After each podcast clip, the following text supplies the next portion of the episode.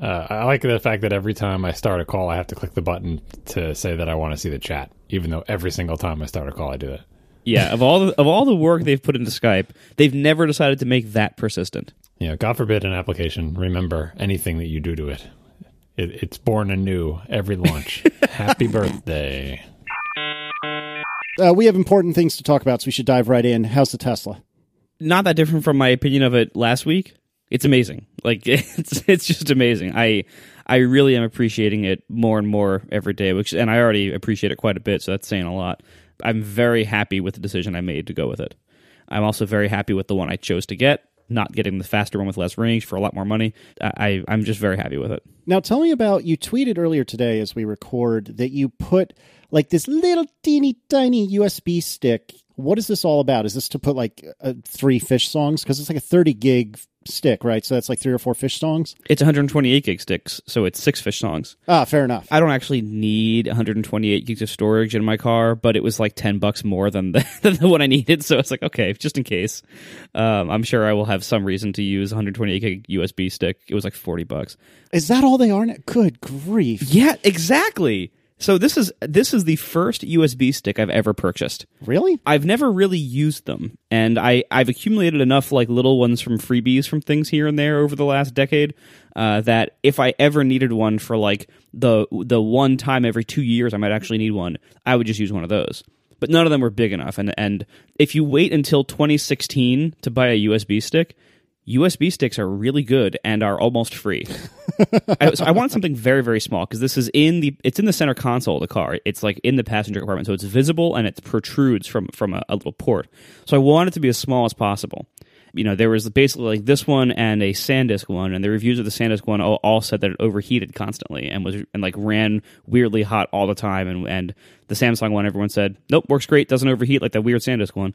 So I went with that, and the only downside of it, you know, it's incredibly fast. It's USB 3, and it has really high quality flash in there because Samsung is really good at flash. I also have a Samsung external flash drive just in a 2.5-inch enclosure for my computer because they make 2 terabyte SSDs now for like $600. And granted, $600 is a lot of money, and 2 terabytes is not an earth-shattering amount of space in 2016. However, a 2 terabyte SSD that exists at all, let alone is an affordable price, is quite something. Yeah. So I'm very happy with that because it is totally silent and very, very fast. And so I store all my media on there. Anyway, so this little Samsung stick, the only flaw in it is that it has this giant Samsung logo written on the part of it that sticks out. So I just sanded it off with some, light sandpaper in about 5 minutes that I found in my garage, and it's great. Course. So now it's a nice blank USB drive that is perfect. Turns out USB sticks are kind of useful sometimes. So anyway, the reason it's there in my car is because the car has the ability to, like many modern car stereos, to browse folders of MP3 files that you put on USB storage media. And I don't think, I have to double check, but I was pretty sure that it didn't have the ability to use like the iPod music browsing interface from the iPhone when that was plugged in. So, which is fine because I actually prefer like having folders that I can organize things in because I don't take my entire collection in the car because most of my collection doesn't matter in the car. So it's nice to kind of be able to organize it into folders and have actual like subfolders. Like, so I have a folder for Phish 2015, and then in that is like each 2015 tour, and I can organize it how I want, which is kind of different from what you get in like a typical iPod thing. And it plays the songs in order, which, thank God, it's amazing. I don't know who designed whatever system many other car manufacturers and head unit manufacturers use, where whatever you insert, it plays the songs like alphabetically by song title. Whoever wants to hear things alphabetically by song title. There are 2 orders that you're allowed to play things in. Either the order that they are on the album or shuffle. Nobody ever wants any other order. Yeah, see, I have, I don't remember how much music I have in my car. I only have about 12 gigs that's available to me, I believe. But I almost exclusively listen to stuff on my car. And even though the Bluetooth stack is pretty good on my car, I find it just easier to navigate via iDrive. And so with that in mind, why do you not use Bluetooth on the Tesla? I would think, not having played with it, that that being able to manipulate things on the Tesla would be a lot easier because you have that whole big display there. But I guess if all you really have available to you via Bluetooth is like skip forward, skip back, play, pause, maybe it's not really any different than any other car. You're right that having the big display there actually does make it much more useful when you're doing things like navigating a USB stick full of folders and stuff. So that is awesome on there. You are also right that Bluetooth is very limited in its interaction, and making this problem worse, Tesla's Bluetooth implementation isn't particularly great. It's an okay one, but there's a couple of shortcomings. The biggest one to me is that it doesn't display the time elapsed or remaining. Which is really annoying for podcasts. More humorously, there is some method to transfer album art, and many Bluetooth stereos will show album art as transferred from the end. But I think that's actually an Apple extension to the standard or something. Anyway, it doesn't matter. Tesla doesn't support the album art extension or whatever displays album art over Bluetooth.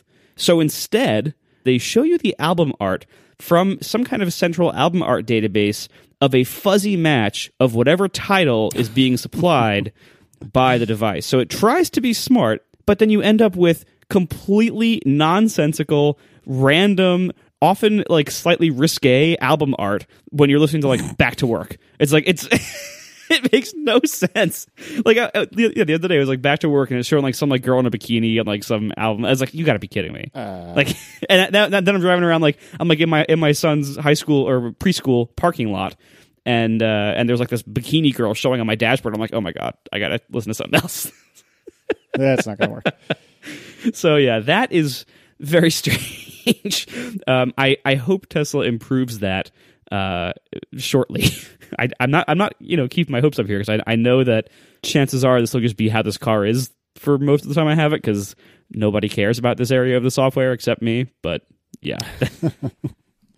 Well, you've said you'd never work at Apple. Would you work at Tesla? I mean, I don't really want to move to California for a job. However, I actually did. I was thinking recently, like, would I be interested in working for Tesla? And I think it would be actually potentially very interesting. It would certainly give me pause. I would certainly consider it. Not to work on any of like the fancy electrical stuff because I'm not qualified and also don't care.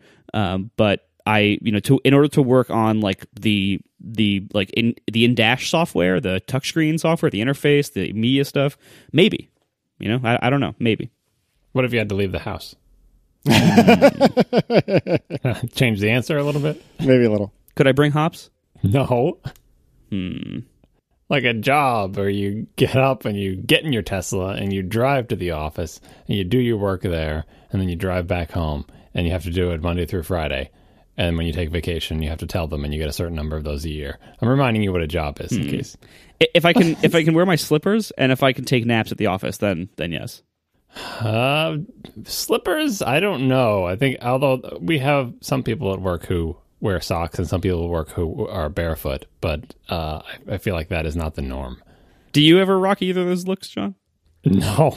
Are you kidding? Like, I mean, if anyone has ever been in an office late in New England, you see the mice that come out.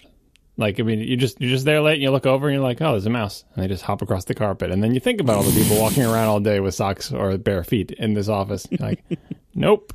Just a big nope there. Our first sponsor this week is Betterment. Investing made better. Go to betterment.com/ATP to see for yourself. It is never too late to start saving for retirement or your other financial goals. And the financial services industry has embraced technology with the entry of automated investing services. And Betterment is the largest independent automated investing service out there. You've probably heard a lot about Betterment in TechCrunch, The Wall Street Journal, and other big news outlets. Betterment makes it easier, more straightforward, and less expensive to invest. And this is the less expensive part is a big deal here. Their fees are way lower, like 10 times lower than most of what I've seen out there and most of the services I've used in the past.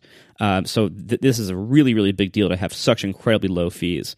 Betterment is built on smarter, cutting-edge technology to bring you sophisticated investing and financial advice, all at lower cost than most traditional financial services. More than 150,000 customers choose Betterment's advanced advice algorithms and beautiful user interface to manage over $4 billion of their dollars. This is the perfect time to get started with Betterment and start saving for your retirement or other financial goals. Now, ATP listeners can get up to 6 months of investing with Betterment with no fees. That's a great deal. 6 months, no fees. Learn how at betterment.com/ATP. That's betterment.com/ATP. Betterment, investing made better. All right, so Anonymous wrote in again. Anonymous does that from time to time. And they cleared something up, sort of, about Apple and renewable energy. And I was wondering, and I think a lot of people were wondering, are they really using renewable energy, or are they just like doing an offset sort of thing? So Anonymous wrote, Apple is engaging in agreements for 15 to 25 years of power from renewable facilities by contracting with a wind or solar developer and agreeing to a fixed price of power over the term. So Apple doesn't physically use this power. Instead, they agree to pay the wind or solar operator the fixed price per megawatt hour of energy generated by the farm. The operator then sells the actual power into the local market or utility service area where the facility is located. And I don't know, John, do you want to kind of distill this whole economic bit after here? I believe this anonymous person was somebody who works for some alternative energy or works in the alternative energy industry. And I don't think they were going from any firsthand knowledge of contracts, but just like last time we talked about solar and everything. And I think some people have a vision in their mind of Apple building solar farms and connecting a big wire from those solar farms to their facilities, which may be a thing that happens in certain circumstances depending on the geography and the available existing alternative energy sources. And then other people are imagining, oh, all Apple is doing is buying offsets from some distant land and just saying, we'll pay you for that energy, and that offsets the energy we're taking from our local power provider, and then you give that energy to the people who live near the existing solar or wind farm. And I imagine they do all those things. And this feedback had more detail in terms of the specifics of the agreement, of not just that they're paying for energy, you know, elsewhere, because like there's a, you know, solar power facility miles and miles away, and they're not going to like run a wire from that to them, you know, but that there, it's not even that they enter these contracts where they say, we'll pay you a certain amount every month for, you know, for each megawatt hour of energy. And it's kind of like a bet between the alternative energy provider and Apple, because if it turns out that the price to generate that energy was lower than what Apple agreed to pay, then that's good, because the solar operator says, we only had to pay, 2 cents per megawatt hour, and you're buying it from us for $1 per megawatt hour, and we get to keep the difference. And the reverse is true too. If it costs the solar energy provider, it turns out this month it costs us $10 per megawatt hour, and Apple agreed to pay us $1, we just have to eat that $9 per megawatt hour. So the key financial deal here, because this comes in when I was talking about how Apple can do this because they have all this money to burn, is that in a deal of this kind, there's no upfront payment for the power. If the facility already exists, all Apple has to do is enter into a contract with them and have this agreed upon price in this particular arrangement. I think, what is it called? A contract for differences, it's called. So you don't necessarily even have to have a lot of capital if you can enter into one of these agreements, and then it's just a matter of striking a good deal based on what you think it will actually cost over the long term to generate this power from this particular facility. So anyway, the world is weird, and that is a detail that's not particularly important. It's not as if Apple's being disingenuous, because buying offsets or entering into these agreements or paying for someone who lives near a solar facility to get that energy from the solar facility while you get it from the coal-fired plant, like it all comes out in the wash. We're all on the same planet. It's all the same atmosphere, all the same CO2. And if Apple didn't do this and didn't pay for these renewables, no matter who is actually getting those specific electrons, I wouldn't make a difference. What you're looking for is total CO2 output of the planet, and not, whether it's like right next to you or right next to someone else. Anyway, I thought it was interesting. All right. So have all of us switched to Purple Safari? I am using it on my work computer. I just tonight installed it on my iMac, but haven't started using it yet. I should note, actually, as I forgot about this follow-up, the beta of 1Password for sure. And at this point, they might have released a new non-beta version. But anyway, the beta of 1Password supports the new Purple Safari. So if you are having the same woes that I was, you can run the beta. Additionally, there's a switch in preferences that a couple people wrote in to tell me about, and forgive me because I don't have either your names or the preference in front of me. But even on the regular version, somewhere in like the advanced preferences where they have the little Yoda or the little Jedi looking person on the right hand side, or the robot or not, there's a switch that says you can override the security checks on the browser, But anyway, we're not here to talk about 1Password. We're here to talk about Purple Safari. So have you guys been using it? I've switched everywhere, and last week I was worried that that I'd have to somehow disable my regular Safari, or it would like get launched by like an Apple event somewhere, or whatever. But after using it both at home and at work for a week, my fears were unfounded. You switch the default browser in the Safari preference panes for either version of Safari, pull the other one off your dock, and it's Purple Safari all the way from there, and it works fine. The only annoyance I found is that it, unlike Chrome, which will like sync your extensions everywhere, I had to sort of reinstall all my Safari extensions, and a lot of them I had to kind of track down and find the original websites where, I could have just dug them out of the folder, but I was trying to, it was a good time to just get them from the web again, or go through the, maybe get the later version if I had a bad update URL. But anyway, I had to reinstall my extensions, rearrange all my icons on my toolbar, re-import the options. Like I have the Safari keyword extension that lets you type stuff in the address bar and do searches. I had to export those from Safari and import them. But anyway, once I got everything set up, I'm all Purple Safari now, and I think I'll just stay this way unless I have some compelling reason to switch back, like Purple Safari suddenly starts crashing. But so far, so good. I recommend people trying it out if you're interested in maybe having a little bit faster Safari, or if you're interested in any of the many new web technologies that are introduced in it, like if you're a web developer and want to try them out. Yeah, I did feel like it was faster, although that very well could be a placebo effect. But I remember thinking to myself, wow, this feels fast. So I don't know.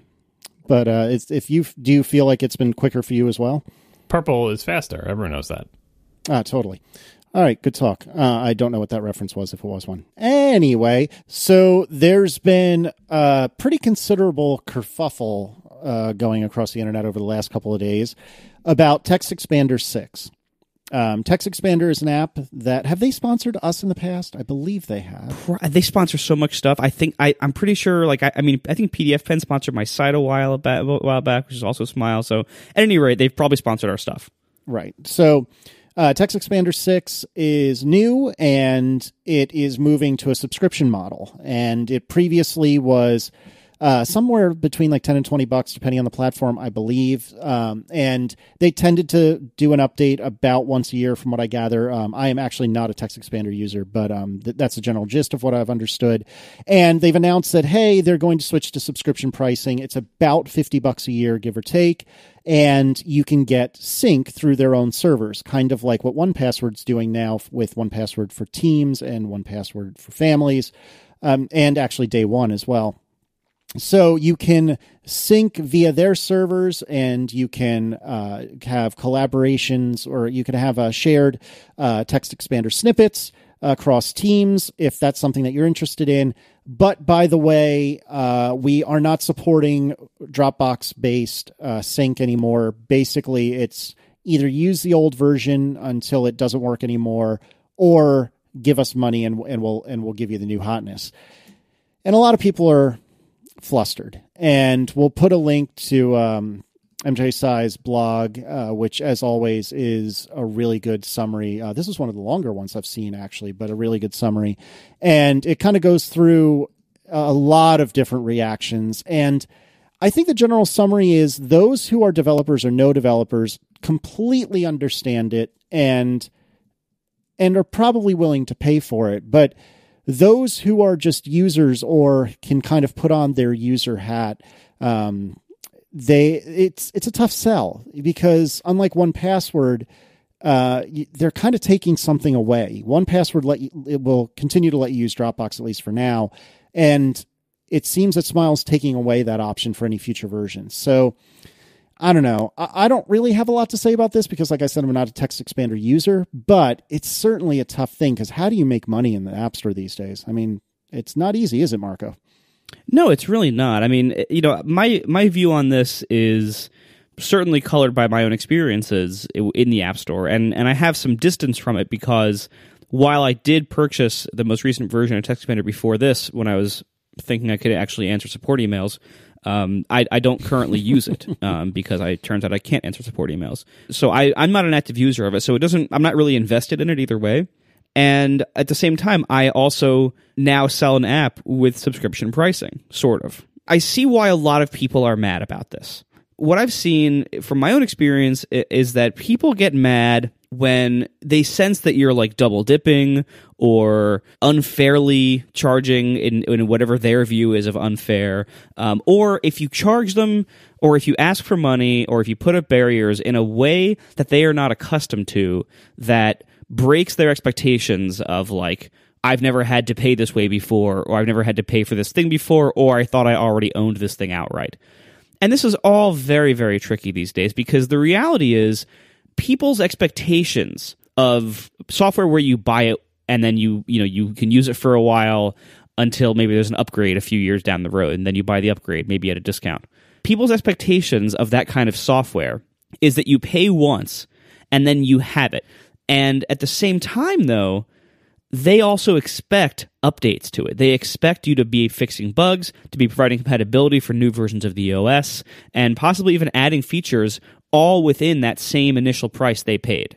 Somewhere along the line, like that doesn't work. They are the people are thinking of the benefits of the software and the responsibility of the software makers as a service that is constantly provided over time for their one initial purchase price. But of course, they get really mad if you want them to pay on a subscription basis for what they're really getting, which is subscription benefits. It's kind of hard to not do that in some way or another if you're the software vendor. You are having ongoing costs. You're having costs as a service. Whether you're running servers or not, it's like you're having costs of just ongoing maintenance of this app and advancing it, moving it forward, keeping it working, improving it, etc. So there is this disconnect between what people are willing to pay for, which is they want to pay once and own it forever, but also that if you don't give them constant updates, they will hate you even more for that. And they certainly don't want you to go out of business. They really hate when you do that, or when you pull a product. They really hate that. So that's worse. So they want you to be there and to be providing updates on a regular basis and to fix any bugs that crop up and to improve the product and to make it work whenever there's a new OS. They want that, but they don't want to pay more than that one time up front. So obviously something has to give here. So I don't begrudge the idea of subscription pricing. I do think, however, that this particular case, I don't think they did a very good job with it. And I'm not too close to it, so it's maybe I'm wrong, but I think the reaction of a lot of their customers that I've been hearing about from today, that might back it up that I'm right. What TextExpander has done is they've transformed from a, like, what was the price of the app? Like $35, something like that? I don't know, to be honest. I thought it was closer to 20 originally, but I very well could have that wrong. Whatever it is, I think it's somewhere in that range, right? It has transformed from that into a required $5 a month service. So it's a pretty substantial price increase, as well as the justification for this service being something they justify it by saying, oh, well, now you can like share your snippets with coworkers or family or whatever else. And it's like they took away the problem or the solution they had for syncing for your own personal stuff between your own computers, which was syncing via Dropbox or BitTorrent sync or whatever other options they had that you could sync pretty much any way you wanted to. But I think a lot of people did Dropbox syncing. So they took that away.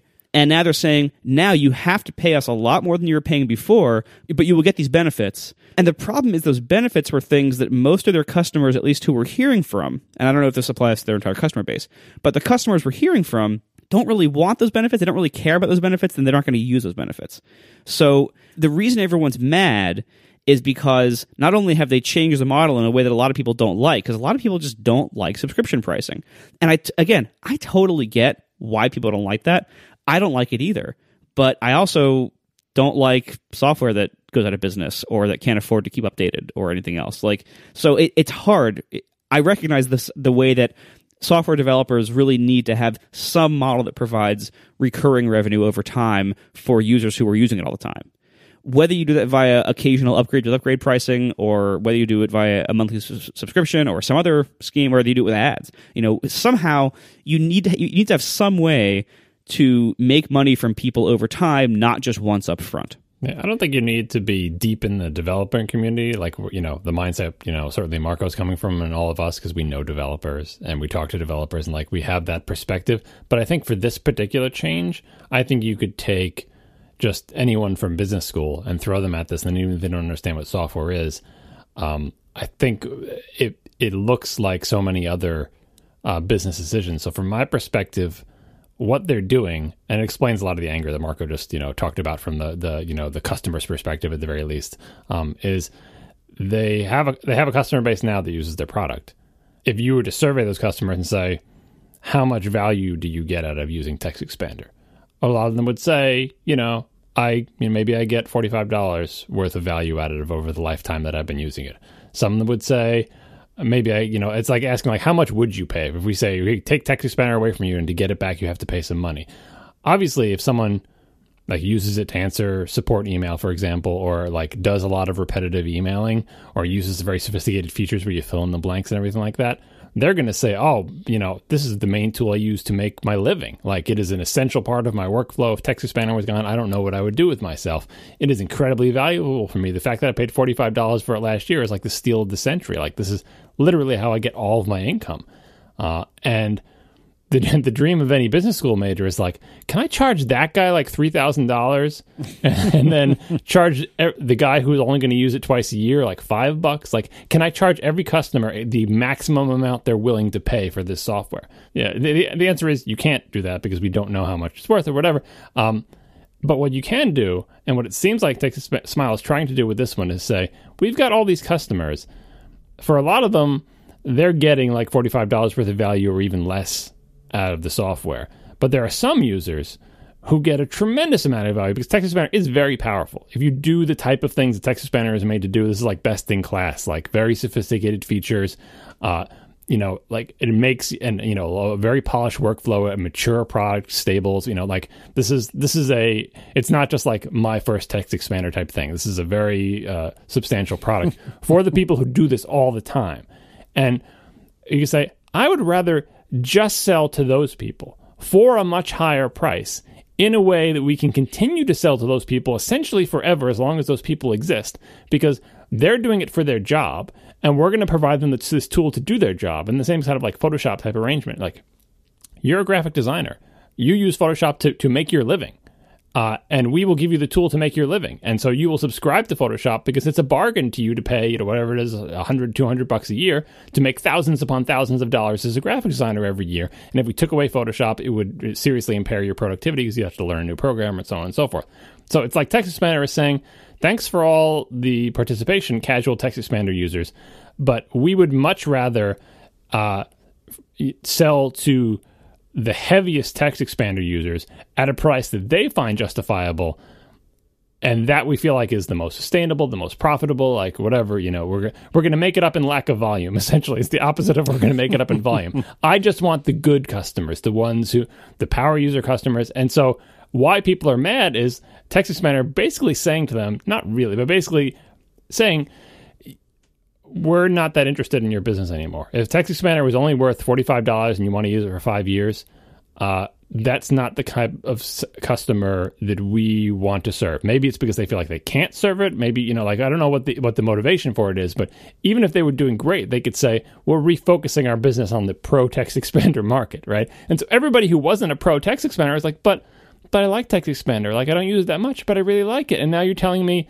I've been priced out of this market. Because you want those other customers. And that can definitely make people mad, but what I keep thinking is, do those people getting mad, does that affect TextExpander at all? That's the business. You try a business model and you see, are there enough people who are willing to pay $50, $60 a year for TextExpander to make up for all the people you're losing who wanted to pay, $45 once and use it for 3 years? That's the experiment they're running.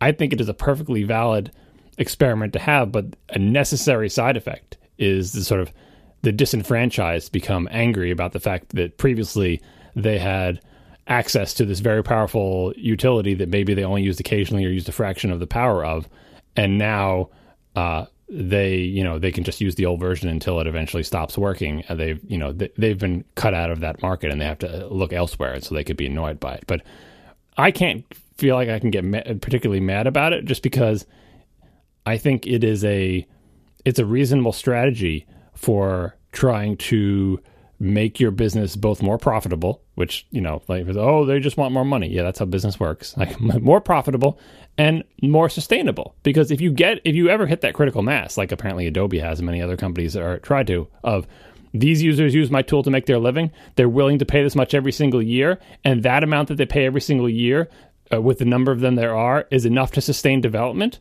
You can do that essentially indefinitely, like as long as, you know, a competitor doesn't come and steal your thing, or your product doesn't become moot because everyone uses mind control, or, you know, so many other things can affect you. But at the very least, you've got the basic inner workings of a sustainable business model there, which is a refreshing change after the sort of boom bust, you know, viral hit, throwaway application, you know, things that the app stores have brought on, where it's like, I got to make a new app every year and it's got to be a big hit, and if it isn't, we're going out of business. It's so much more comfortable to be able to have loyal customers who pay for your product, and they're paying for your product every year, pays for your development, and you just do that. You know, if that really works out for them, if they end up making more money from this, that's fine. I think there's a couple angles to this to reconsider, though. First of all, and I know you didn't say this, but for people thinking this, you can't just say, oh, well, they just wanted to make more money. It might be that they were declining in revenue and they're trying to sustain this business or to keep this product going. Well, that is making more money. That is making more money than they were previously making, because the previous amount was not enough to keep them in business. Like, they need to pay the bills and get the lights on. Right, but like, you know, you can look at it as like a pure greed angle. If like they were doing fine before and now they just want to juice it even higher, but it's also possible that it was going down before and now they're trying to just like bring it back up to where it was, right? So, and if you read between the lines and some of the statements they've made, it sounds kind of like it wasn't making enough money before for them to justify working on it. But do you draw a distinction between those two cases that you just outlined? As in, well, previously we were sustainable, but we felt like we can make more money with this model, and previously we were unsustainable, so we have to do something to avoid going out of business. Like, do you think those are really any different? Like, is that a distinction that you make as a customer? Certainly it's a distinction you can imagine making just as kind of like a human being, where if it looks like they're going to go out of business, you feel bad for them, you have empathy, you're like, I like those guys, I like their product, I don't want to see them go out of business, both for selfish reasons, like you said, because I'm a user of their product and I don't, you know, I want it to continue to be developed, right? And also because you feel bad, like, oh, they've been doing a good job. Their job is to write programs. I think they're good at their job, and I would like to see them succeed, because, you know, just basic human empathy. And therefore you're more willing to sort of, you know, allow for changes in their pricing model to sort of help them out, versus they had a sustainable business and they just want more money, and that suddenly that is, it's villainous to do that. Like that you should never, that as soon as you have enough to pay your bills and not go hungry and pay for food and shelter, you should never want more, because wanting anything more is entirely like, is essentially evil, and that's greed. And I don't see a hard line between those things. I know a lot of people do, but it's like, where do you draw that line? What is enough money? Like, I have enough to have payroll and enough to pay my mortgage, but not enough to save for retirement or send my kids to college. Is it okay to ask to make more money then? Like, I don't know that if you start breaking that down, it starts to be nonsensical. So I'm personally willing to give wide latitude to figuring out ways to make more money with your labor. If you're good at writing software, and the software product you have made and polished over the years is TextExpander, and you find a way to make more money from that product, I don't attach any moral judgment to that at all, even if it means that a whole bunch of your previous customers are no longer in your customer base for future versions. But I know a lot of people do, and I think a lot of that, like what you just highlighted, Marco, explains a lot of the anger, that people really do draw that line of like, you were making enough money to not live in the street already, and now you want more? Forget it. You're evil. Oh, a lot of people. Believe me, I hear from them. A lot of people draw that line, and I'm not one of them. But that, you know, that I think that could be something to consider here. For, you know, if you're getting angry at Smile for really dramatically raising the price of this app, and in a way that you might not like, you know, it might be because they had to. But also, you know, you have to look at the competitive landscape here. There are lots of similar utilities that do the same basic job and just differ in like the features they offer on top of that. You know, so there's lots of alternatives to this, and honestly, today's probably been a very good day for them. However you feel about this, with, you know, whether you're a customer or not, looking at it from Smile's perspective, I think this was a mistake for them. And time will tell. Obviously, I don't know the market at all. Time will tell, but they have basically discarded a big part of their existing customer base in an effort to either get more money from the part that's left and or to move into a more business-oriented one where there will be allegedly businesses who use like synced snippets and everything from TextExpander. And that might be a big business. I don't know. I wouldn't have guessed it would be a big business, but I'm wrong all the time. So that might work out for them. If it does, that's fine. But I don't think this is going to go well because what I see mostly happening here is... You know, you can make a move like that when you are in a position of strength. You know, when you're like the only game in town and people depend on you to get their work done. And for a lot of people, that will be true. But I don't think for enough people, because for a big part of the customers who are now faced with a big price hike and removal of features they used versus, you know, other choices, they have lots of other choices. There's all these alternative software things that do this for substantially less money now. You know, before they were much more competitive. Now, like they're in a high competition environment. So I think, I mean, one way to do this, or you know, one way to resolve this, if they wanted to make more money or needed to make more money from this, you can either cut the costs that you're putting into it, or you can charge more.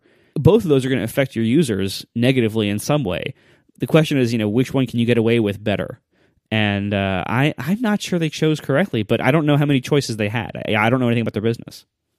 Yeah, the natural consequence of this, if you just keep playing it out, is that, you know, it's like someone gets the idea, we could be enterprise software, and we could charge minimum 5 figures for any installation of our thing. Like, why not sell TextExpander into, you know, the sort of large email-based support networks of like where if you're a very large company, you just have to hire like literally hundreds and hundreds of people to answer your support emails and everything. You'd want to give them tools to do their job well and sort of standardize on basic snippets and templates and so on and so forth.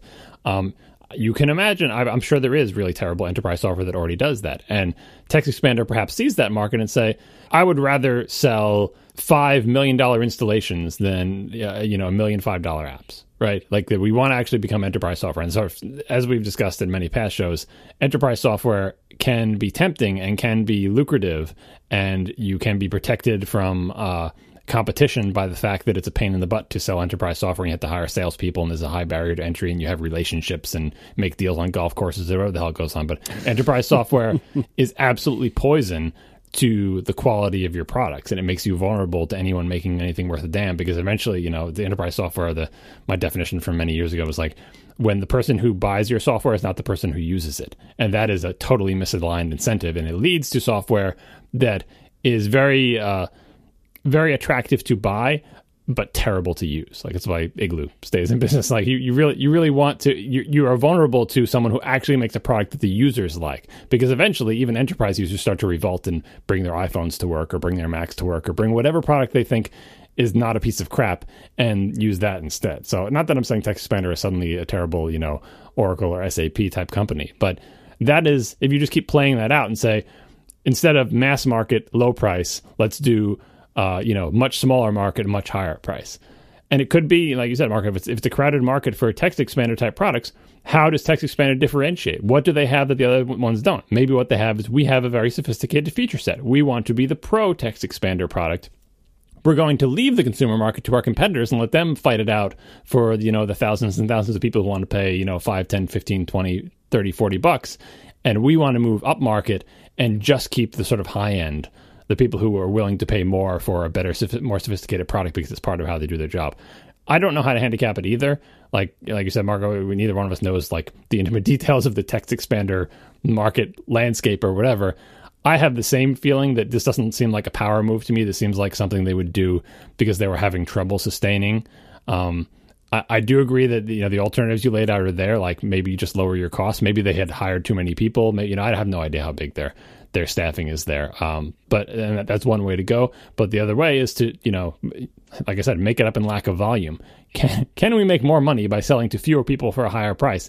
And that seems, again, with total vacuum of knowledge to me, if I had to make a bet, I would say that has a higher chance of failing than not, because it's really, really hard to do that. I mean, it's hard to do in either direction. Hard to say, hey, if we cut our price in half, will we get more than double the customers? Especially in the App Store market the way it is, that has worked for many people more often than, hey, if we double our price or triple our price, can we get more than half or a third as many people? I don't know. But anyway, this is business. Like, I understand why people get angry about it, but like, that's how it works. They decide a price and they say, we are offering you this service at this price, and then customers decide whether it's worth it for them. If it's not worth it, they don't buy it. And that is a signal to the company that you need to change something. And if it is, and maybe the signal they were getting with the $45 one-time purchase product was people will buy it, but they don't like upgrades and we can't pay to maintain the software. So I think we just, we'll come revisit this in a year and see how it worked out for them. But I think going up market is a viable strategy. I just feel like they might have to go even farther up market than this. And I agree with everything Marco said about, it's kind of like the, the things we talked about with Overcast, like perception wise, that you being cut out of the market in a way, it makes you feel bad. Like I liked the previous deal I was getting and now they've altered the deal. And Casey can finish that reference for me if he remembers it. And they're sad about it. And they also think there's no reason for it. But I don't think they're looking at it from the perspective of TextExpander. And why should they? They're just the customer. But from the perspective of TextExpander, it's like maybe TextExpander doesn't want you as a customer anymore. It's like, what do you mean they don't want me? I've been such a loyal customer. I love their product. Why wouldn't they want me anymore? Why can't they just continue to make the product that I've been using that syncs with Dropbox? Why can't they just keep making that forever? And the answer is because you don't want to pay for it again. Like, I do want to pay for it again. I'll pay you $45 right now. Would you? Suddenly you're ready to pay $45 if they came out with a new version of TextExpander and you bought 6 months ago, you'd be excited to pay $45 for a new version? I don't know if you would. Anyway, even if you would, maybe there's not enough other people like you, and so they have to come up with something different. It's not personal. It's just business. I made passing reference to this earlier, but I think it is important to reiterate that, 1Password changed, well, maybe not changed their model, but augmented their model by this 1Password for Teams and then 1Password for Families. And the thing that made me cool with 1Password for Teams, 1Password for Families was it didn't change the way things were. So it was not a change, as like I said a second ago, it was an augmentation or an addition. If 1Password hypothetically had said, you know what, if you want to sync between your own devices, leave aside other people, leave aside the team aspects and the family aspects. If they had said that, hey, if you want to sync your passwords between your devices, guess what? You have to sign up for $5 a month. I would be fairly upset because I would feel like I got hoodwinked. I would feel like it was a bait and switch. And I freaking love 1Password. I consider it, like I think it was you, John, describing earlier. Maybe it was Marco, but it is essential for me to get my life done. Not even my work, but my life. I love 1Password. And I would probably pay $5 a month for this hypothetical sync-only service, but I would be pretty frustrated with it. And I would perhaps go from saying, I freaking love 1Password to, yeah, I like 1Password and I use it. As it turns out, because they didn't take away what I already had, and additionally, they added this new family feature that's $5 per family per month. And a family is defined as like, I don't know, 5 or so people. I forget exactly the specifics. I've signed up for 1Password for Family, and that was actually the impetus I needed to get Aaron using 1Password as well, which we haven't actually done yet, but it's on our to-do list for the weekend, is to get Aaron finally using 1Password. And that to me is the right way to handle this. But just like you guys said, I'm making all these proclamations in a vacuum, and I don't know what Smile's dealing with. I don't know what they're up against, but taking away what's already there in that they're saying that they're not going to support Dropbox and other sync methods. Man, it's hard not to feel burned by that. And even if you're sympathetic to them, it's hard not to feel burned. But you wonder if it's like intentional. Like, we'll see in the coming days if they change course, because it could have been like what 1Password did was essentially expanded their market. Like they said, we have all these customers. They use our product. We think some of these customers would be willing to pay more because it is really important to them. So if we give them this one extra feature, this family syncing or whatever, we're going to leave all the existing customers with the product they have. It's the same product. It's not, we're not excluding them. We just want to expand the market with this new little bump in our little, the blob that is the market. Put another little bump and these people are willing to pay $5 a month. Everyone else keeps what they've got, but we can extract more monies from our customers for a certain subset of the customers by giving them a little bit more and charging them a little bit more. It totally seems, if that's what TextExpander was trying to do, it doesn't seem like they did it well, because what they did instead was took the blob that is their market, sliced off most of it, And then the remaining part is the people who are willing to pay $50 a year, right? If that's not what they intended, then you'll see scrambling a week from now. Oh, we've changed our mind. And in fact, you can use TextExpander Sync with TextExpander 6 with Dropbox syncing, or you can use TextExpander 6 with no syncing for the old price or whatever. Like, we'll see. Like, I'm basing my, looking at what this move as if this is intentional, because we all see the effects that it's having. I think they see the effects that it's having. If that isn't intentional, I think they will backpedal and say, what we really meant to do was actually just get more money from the people who use it a lot, but not lose all those other customers because we totally need them. So we'll see if they change their mind based on, the first week or two of, sales and returns and complaints about it. But I think both of those strategies are viable. Like, one is not, one of them makes Casey sad. Obviously if you're in the market that gets cut off by that strategy, it can be, not good for you. But in the end, it doesn't, from the company's perspective, it doesn't matter, except for perhaps long-term brand loyalty decisions. But again, if you're going towards the high-end or enterprise, the enterprise people may love you even more. If you add all these superpower user features, like, hell yeah, I'll pay $50 a year. This is how I make my living. Sure, sign me up. And especially if they realize year after year that this means new versions come out regularly, bugs get fixed, better, whatever. But yeah, as with all things, you can't assume omniscience on the part of either party here. So it's possible that they just didn't anticipate the backlash, and I guess we'll find out in next week's shows or the week after. We are also sponsored tonight by Ring, the Ring Video Doorbell. Go to ring.com/ATP to see the Ring Video Doorbell. Now, video doorbells are pretty cool gadgets, and there's lots of reasons to have them for convenience, of course. You can see who's at your door, you can respond, and what's really cool is there's advanced motion detection here. This alerts you whether or not somebody actually rings the doorbell or not. If there's just like a person who walks up to your door, Ring will alert you about that too. It's like caller ID for your house. Like, no matter whether somebody rings the doorbell or not, they alert you to it, regardless of whether you're home or not, because it uses your phone in addition to your actual doorbell, like, ringer. So if you're not home, you still get notified, and you can respond through two-way audio through the Ring doorbell. So you can pretend like you're home. The advantages here not only are convenience, but also safety for your home and your possessions, because Ring has found over 95% of home break-ins and burglaries happen during the day, and burglars usually start by ringing your doorbell to see if somebody's home. And of course, if they're home, they generally move on, right? So with the Ring Video Doorbell, it can actually be a security benefit as well, not only showing you when people walk up to your door and having a record of that, but also it can help deter people. First of all, they know they're being watched once you respond, and they'll think you're home, and so they'll move on. So in addition to all the incredible convenience features of having a video doorbell, it's pretty great for home security as well. You missed the essential feature of this. So we talked about home security and, if you're not in the house. The key one is, for the ultra lazy, you can answer the door without getting up on your couch. You can send away solicitors. You can, tell the delivery guy to just put it on the doorstep. You could, you can see who it is and decide to pretend you're not at home, all while you just sit in your living room watching TV.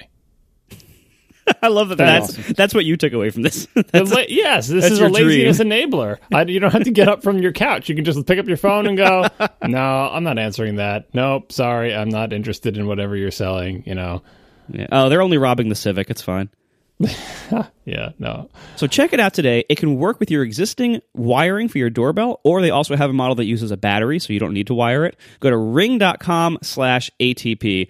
This is widely recognized as a great gadget by Time Magazine, USA Today, to name a few. Listeners get a free expedited shipping rate by using our code. So if you go to ring.com/ATP, you get free, fast shipping. Check it out today. With the Ring Video Doorbell, you're always home. Go to ring.com/ATP now. Thanks a lot.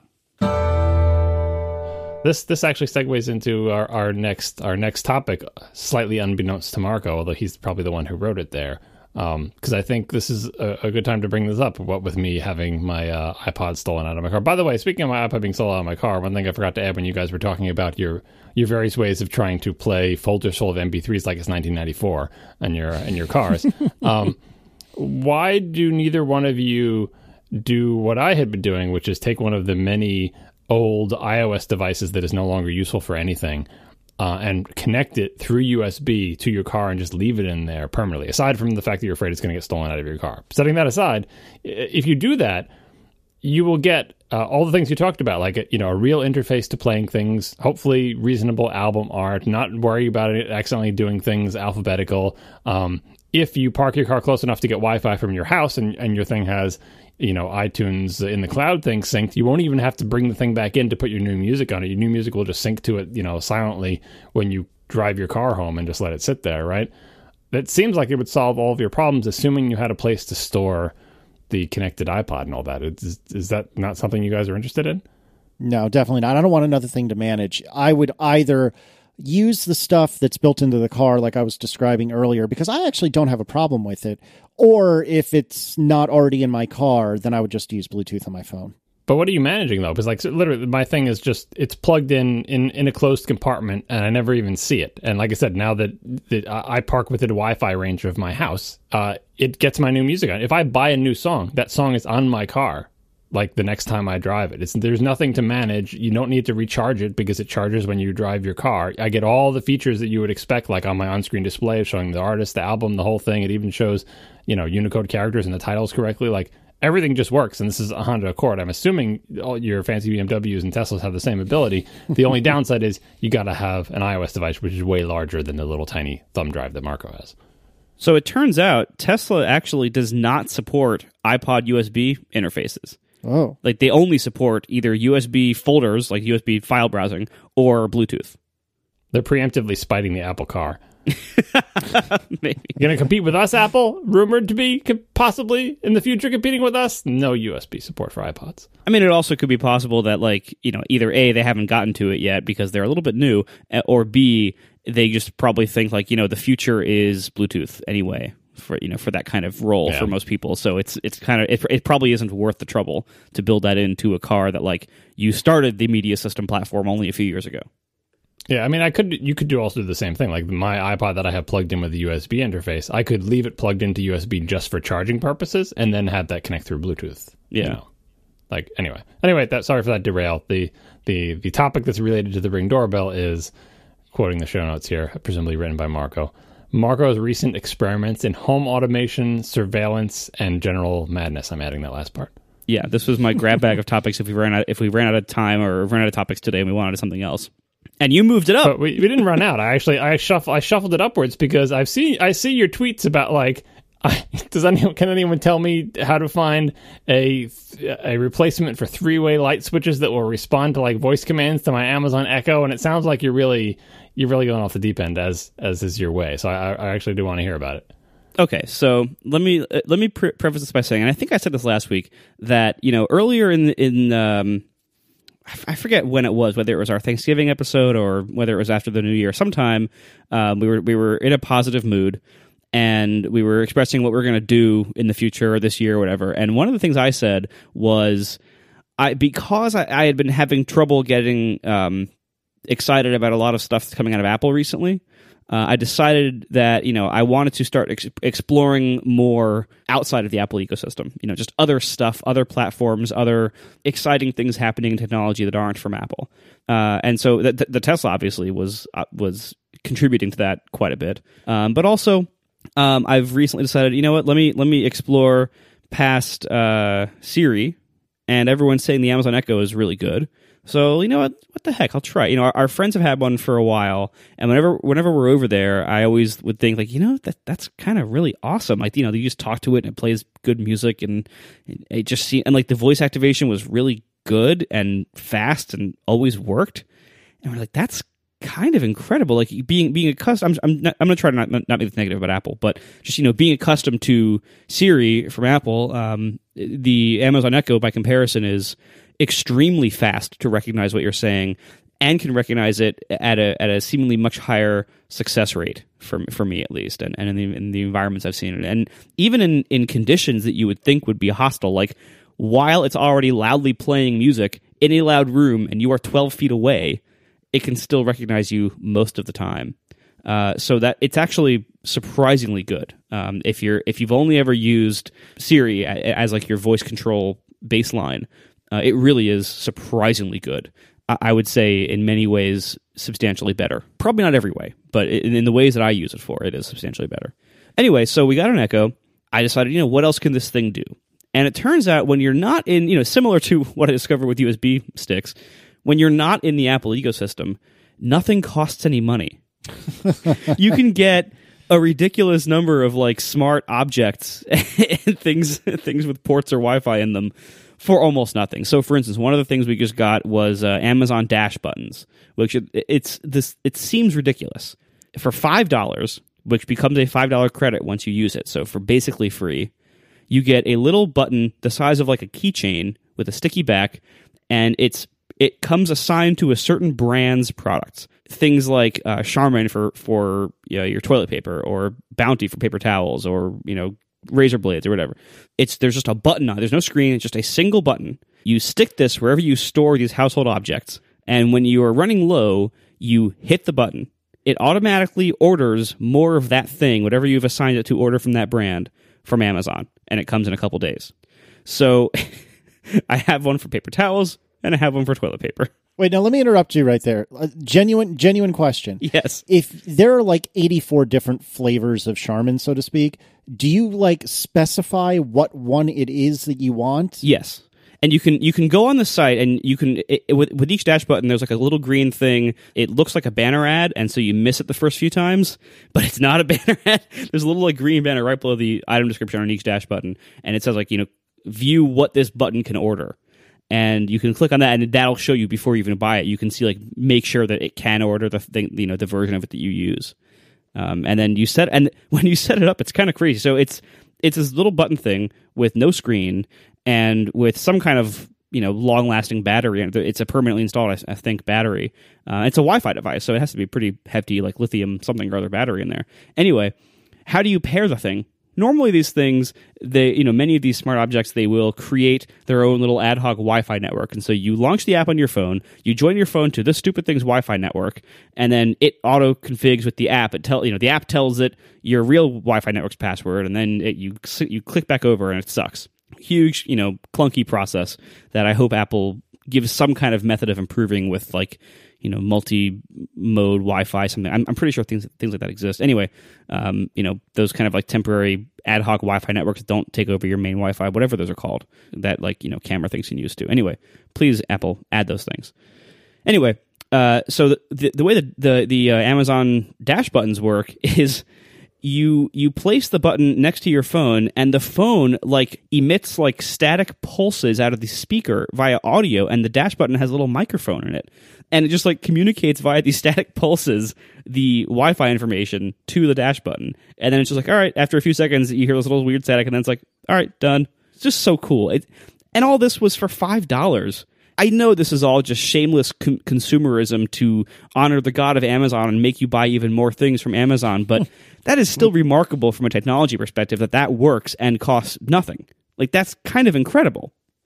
I really looked into recently, and I think this is just fascinating. Somebody has like reverse engineered how all of this works, and there is actually a Node module called Node Dash Button that you can use to have a dash button. Instead of phoning home to Amazon, it just tells a Node server running on the local network the button has been pressed. And so what I was really looking into, but I couldn't quite make it work, just the other side of it work, I really wanted to buy a dash button and then stick it on like the bedside table and then have that call down to my internet-connected garage door opener, my Chamberlain MyQ, and if the garage door is open, close it, so that my bedtime routine would just be to smack this dash button that has nothing to do with Amazon anymore. And if the garage door is open, it'll automatically close. I could never get it to work, but I think it's really cool and fascinating that people took this $5 device and are now like hacking it such that it can be used for something entirely different. And I just think that's fascinating and super cool. And it's for reasons like this that I really want to start figuring out how the hell Raspberry Pis work and what that's all about. Yeah. My question about these buttons is like the reason when they came out with them was like, is this like a joke? Is this like an April Fool's joke? You know, like they came out with, like last year or the year before or whatever. It just seems so ridiculous that you're going to have, talk about a, you know, Alton Brown angering unitasker. You're gonna have a big shiny red button in your house, and all it does is order paper towels. My fear, and why I'd never want to have that thing, and it's like I'm the same type of person who was always afraid to enable one-click ordering, is I know that I and everyone else in my house would forget when we hit that stupid button. We would notice, oh, we need paper towels, and I would click the button. But I have no idea if someone came into the same room and came to the same conclusion an hour ago, and so now we have two orders of paper towels coming. I know someone else would have did it, you know. It turns out they thought of that. Once somebody hits it, it doesn't accept an order for another one until that one has been delivered. All right, that's pretty good. I mean, that's what I was thinking, like, well, rate limiting and debouncing, and here's the other secret thing of, like, if it doesn't order it until it's delivered, but you have small children in your house, you figure out how these buttons work. They wait for a package to be delivered, and then they go around the house and press every other button. Like, just, you know, because essentially it is allowing anyone with physical access to your home to spend your money. Yeah, but it's not like ordering an iPod. Like, it's, you know, well, the iPods are pretty cheap. It's a bad example, but yeah, you just wait for the iPod buttons. You know, the iPhone button. It'll just, I mean, it'll put it in your house and in Gruber's house, and as soon as the keynote's over, you just slam your fist down on the button, and then it orders one for you. That's the new method of trolling. Is you go visit somebody's house, and like when they're like, you know, in the other room, you go pushing all their buttons to order all their paper towels. All right. So these dash buttons, these are entirely independent of the Echo, other than the fact that they're all made by Amazon and hook up to your Amazon account, right? Yeah. That was just totally an aside that, you know, I'm now like giving Amazon the benefit of the doubt and trying some of the stuff that they're doing that's all crazy. And after the Fire phone and after some of the really crappy Fire tablets, it's easy to write off Amazon's hardware efforts, but they're getting better, and they're kind of getting remarkably better at some things. And I think writing them off completely is not wise, because, you know, they are going to keep making a lot of duds, I'm sure. But not everything they make is a dud, and some of the stuff they make is actually pretty cool.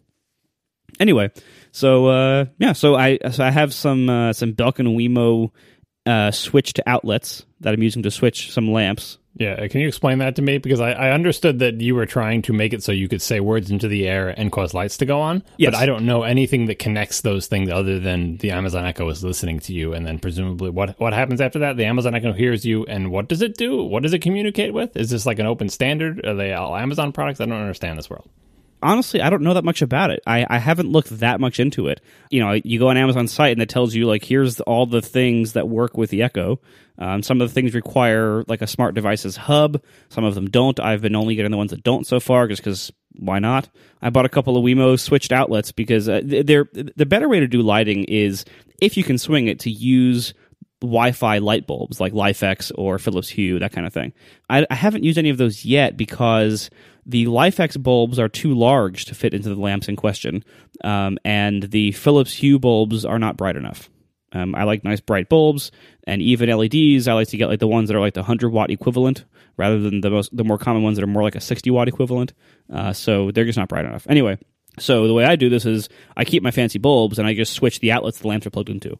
Again, I don't know how any other system works, but the way Belkin's WeMo thing works is all just local Wi-Fi. And there's probably a way to connect to a web service. I don't really care. There is. But right now I'm doing it on local Wi-Fi only. So you use their app to, like, configure the things using that stupid, like, join the Wi-Fi network thing. But then once it's configured, the Echo knows how to talk to it directly. So, you know, the Echo just has support for whatever local protocol it uses over the local Wi-Fi network. And then you go into the Alexa app to configure the Echo. It shows all your compatible devices, and you can create groups. So you can say, like, Alexa, turn off all lamps, and it just says okay and turns them all off, and that's it. Sorry for anybody whose lights I guess turned off. It's really cool. Like, what's really cool about it is that it's fast enough and it works enough of the time that it's actually convenient. So part of my nightly routine, you know, you're saying about your garage, like trying to eliminate steps from your nightly routine. Part of my nightly routine is, you know, we're done watching TV for the night or whatever, so I go around locking all the doors, turning off all the lights, taking hops out, you know, one last time in the backyard, so more lights go on and off, and then come in, lock. Any step I can remove from that process will save me like 15 seconds a day. And yeah, it's stupid to be talking about 15 seconds a day. You know, this is obviously a position of, like, first world privilege here, but that's convenient. And when everything is so cheap, it's actually kind of compelling. I've effectively cut 30 seconds out of my nightly routine just by automating some light switches and being able to tell the Echo, turn everything off at once. Will the Amazon Echo tell my children 8,000 times to brush their teeth and get their pajamas on? Because maybe I'll just say, Amazon Echo, do the bedtime routine. And then Amazon Echo will say, do you guys have your pajamas on yet? Or have you brushed your teeth? Have you brushed your teeth yet? Have you have your pajamas on? And you find them in their room an hour later playing with Lego without their pajamas on. Have you put your pajamas on? Have you brushed your teeth? That's the service I need. You could probably rig that up with, you know, IFTTT or something. I bet you could. I bet there's something like that. I mean, the thing is, like, and this is why I really am enjoying the Echo, and why I do worry for Apple's presence or lack thereof in this market. In order to make this market succeed, you know, in order, like, what makes the Echo so good is a combination of having what seems to be a pretty awesome, solid, big data web service behind it, which is not something Apple's good at. You know, Apple can do things like, you know, keeping notifications running, keeping iMessage running. When it comes to a kind of web service that uses big data and AI type stuff, Apple is not as competitive as other entrants in the market. And it seems maybe that will change over time, but they're just not there, and they've been not there for so long after it began to matter, that it does seem like they're not capable of it, or at least they don't prioritize it. You know, it seems like this is the kind of problem that other companies, Google, Facebook, Amazon, just do big data services better than Apple does. And what also makes this so powerful is all this integration with third-party stuff. And so Apple has HomeKit, but HomeKit is a much less successful program, I think, than what it needs to be. Whereas the Echo doesn't really care. Like, the Echo is kind of all-inclusive. It'll work with everything. They talked briefly about this on Connected this week on Relay. They were saying that there is some kind of like hardware requirement for HomeKit devices, and that Belkin's kind of balking at it. Amazon doesn't really care. Amazon works with everybody, and like Siri launched in 2011. It is 2016. There is still no Siri API. There is no way for third parties to integrate with Siri at all. The Echo comes out like not that long ago, a year ago, last June or something, so almost a year ago. It is already full of third-party integrations. There's an API for a lot of what it can do. Not everything. There's still no music API, which means I can't make Overcast for it yet, but I'm hoping there will be soon. So it has tons of integration with all these third-party things, and anybody can go in and make like a speech response API to it, and it integrates with all this different hardware from all these different vendors.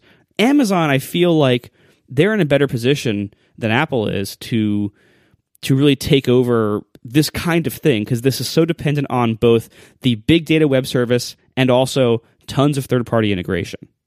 Yeah, Apple had the foresight to purchase the Siri research project company or whatever they were. Like, they understood very early on that something like this could add value to their products. And, you know, I forget when they bought them, but obviously it was before it was actually released to the public. When they released to the public, with the exception of Google, like, I don't know if they were in the lead next to Google, but they were at the very least seemingly neck and neck with Google in terms of, we recognize this is going to be an important thing for the future, and maybe our thing is kind of crappy when it launches, because Siri certainly was.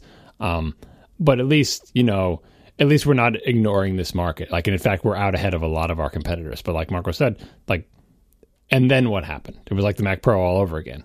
Well, we'll make Siri better, and Siri certainly hasn't gotten better, but there's no reason Apple couldn't have done something like Amazon Echo years and years ago, because they had like their, and Google has been expanding Google Now, and to make it much more sophisticated and complicated than Siri. And we even have like just random apps like this third-party Hound application that Merlin was raving about a little while ago. Like lots of other companies are, it's not early days anymore. Everyone is like, oh, some kind of intelligent agency you can talk to. It's basically like speech recognition has kind of crossed a vaguely good enough barrier, and then understanding of speech and breaking it down into meaning and figuring out what you mean, and not just like translating into text and doing a Google search or whatever, that's getting more sophisticated.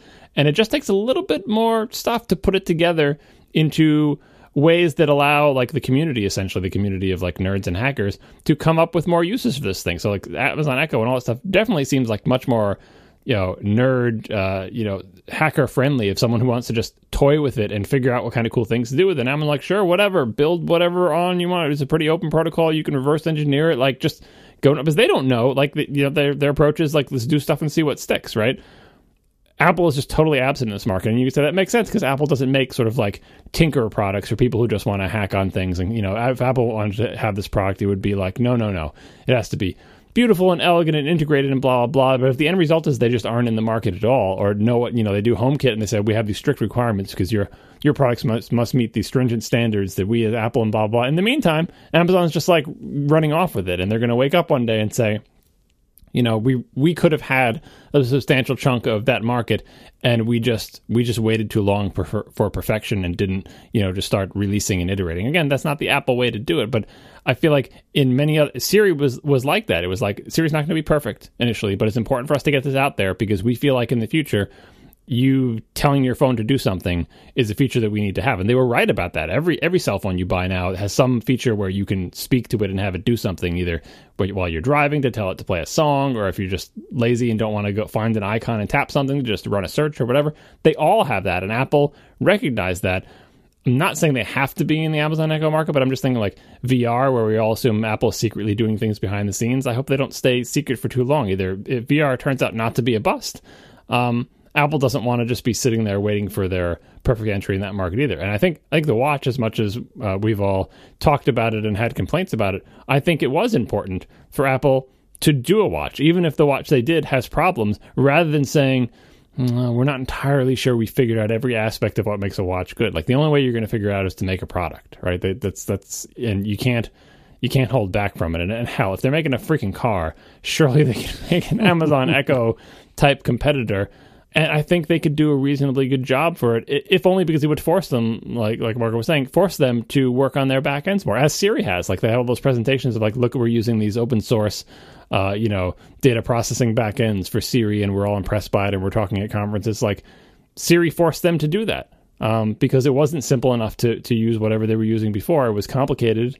What is it? Mesos? Someone just wrote in the chat room. Mm-hmm. Having a product like Siri forces them to get better at that stuff. Having a product like Amazon Echo would also force them to get better at this type of thing, as HomeKit should be forcing them to as well. But if they're going into the same situation where they're making, you know, very onerous demands of their third parties, and the result is few third party products, they're not winning that battle. So yeah, it's kind of disappointing. And with Amazon, their challenge is always going to be, it's easy to do the beginning part. We're just very open, and we'll try lots of things. Lots of people go in. How do you develop it? I've been waiting personally. Like, I know enough people who have an Echo that I've been like, I'm kind of interested in that. I'd like to try it, but I would like to wait for the Echo 2 to come out, the one that is nicer and smaller and faster and more reliable and has more features. I know they came out with that little tiny one that doesn't have the speakers in it and stuff like that, but I want like the full-fledged Echo version 2. If Amazon doesn't make an Echo version 2 for 3 years, I will have, you know, they will be again pulling a Mac Pro. It's like, you were right there. Why did you stop? I don't think they will. I think they will continue to iterate. Just look at how many freaking Kindles they've come out with. And there's about to be another one. They're hyping up next week. I have more Kindles to mail you, and they're hyping up next week. They're gonna they're gonna make another one that's even thinner. Awesome. Yeah, and we have no idea how many Kindles they've ever sold because they never put numbers on their graphs, but they continue to plug away at that. So I fully believe that Amazon will continue to plug away at the Echo, if only because it just has such a natural synergy of like, make it easier for people to give us money. All right, thumbs up. This is a good product for Amazon to make, especially since the hardware costs don't seem that big. It's like it's a speaker with Wi-Fi and a whole bunch of microphones and a little bit of software. They'll make that up the first year alone with people with people accidentally ordering things by saying, Alexa, buy paper towels, or whatever your kids are saying when you're not in the room. Anyway, I'm enjoying this thing. It's not perfect. There's lots of things about it that are not perfect, but overall, it's really cool. I would say if you're on the fence, if you've been tempted by the Echo, if you're on the fence, just get it. Just order it now. You won't regret it. If you're already like thinking you might enjoy it, you probably will enjoy it, and you should just try it because it really is quite good. What does Adam say to Alexa? He gets very mad that she doesn't recognize him. Because he doesn't enunciate well enough that... Yeah, basically. You ask her to define words, multiply numbers, play music, convert units of measurement when cooking. So many things you could do. Setting timers by voice while cooking is so useful. Like, it always drove me nuts with the Apple Watch that it was so slow and somewhat unreliable to do that, because when that works, it's so useful. It just doesn't work enough with the Apple stuff, but it works all the time with the Amazon thing. Or you have to push a button, like activate Siri. And if you don't have Hey Siri enabled, you basically have to take your dirty, cooking fingers and touch some iOS device and then have it go bloop bloop and figure out, do I talk before the bloop or does it not? Do I have to wait for the bloop? And then you say, set a timer for 5 minutes, and then you wait, and then you see, and then sometimes it misunderstands you. It seems to me from all the people I know who have Echoes that you can basically just yell it into the air with a reasonable expectation that it's going to get you. And if it doesn't, you yell it again. And you're not waiting for a bloop. And the Echoes plugs in, right? It's not just battery powered? Yeah, yeah. They have one that's battery powered, but the one that's battery powered is the Tap. And that one doesn't listen all the time. You have to push it to listen. Yeah, that's not good. So if you want to be listening all the time, you need to plug it in. Is that the one I'm thinking of? I thought the one I was thinking of is a very short cylinder. It doesn't double as basically a Bluetooth speaker. That's the Dot. Great names, Amazon. The Dot does also plug in and is always listening. The Dot is basically just like the Big Echo, but without the big speaker, so it sounds substantially worse if you're playing music through it. And the Big Echo, like as a speaker, is also a Bluetooth speaker. As a speaker, it is merely decent. It is not an amazing speaker. Like I have a Sonos Play 1 right next to it, and the Play 1 is a way better speaker by a mile. You know, for like music quality, volume, tone. The Sonos system has way better speakers, but the Amazon Echo is really convenient, and that often wins. Cool. Our final sponsor tonight is FreshBooks. Go to freshbooks.com/ATP, and you can see for yourself why so many people love FreshBooks to run their business. Now, FreshBooks is cloud accounting software and invoicing software that is so ridiculously simple to use that over 5 million small business owners are now officially feeling the FreshBooks effect. This means there's a lot more smiling and way less stressing when it comes to dealing with administration, paperwork, invoicing, and getting paid for your business. So invoicing is one of the biggest things they're known for. It's really the core of their product. FreshBooks creates and sends invoices in literally almost no effort from you, about 30 seconds or less for most invoice creation. There's no formulas, there's no formatting, just perfectly crafted invoices every time. FreshBooks also lets you help track your expenses, and you can forget about any kind of complicated receipt tracking system because FreshBooks includes that too. They even have a mobile app where you can take pictures of your receipts on your phone as you incur expenses, in real life, and it automatically categorizes them, uploads them, etc. So you can just take the picture, forget about it, move on with your life. You can of course also enter things into their interface. They even have a connection to your bank if you want to give them your bank login details. Just like a lot of popular accounting software that can automatically download transactions, FreshBooks can do that too, and you can help categorize your expenses that way. FreshBooks also offers for your invoices online payment. So they have their own gateway, plus you can integrate other gateways if you want to. Your clients can pay you online, which usually means you end up getting paid a lot faster. In fact, they even have a cool thing that I think really broadens the appeal here.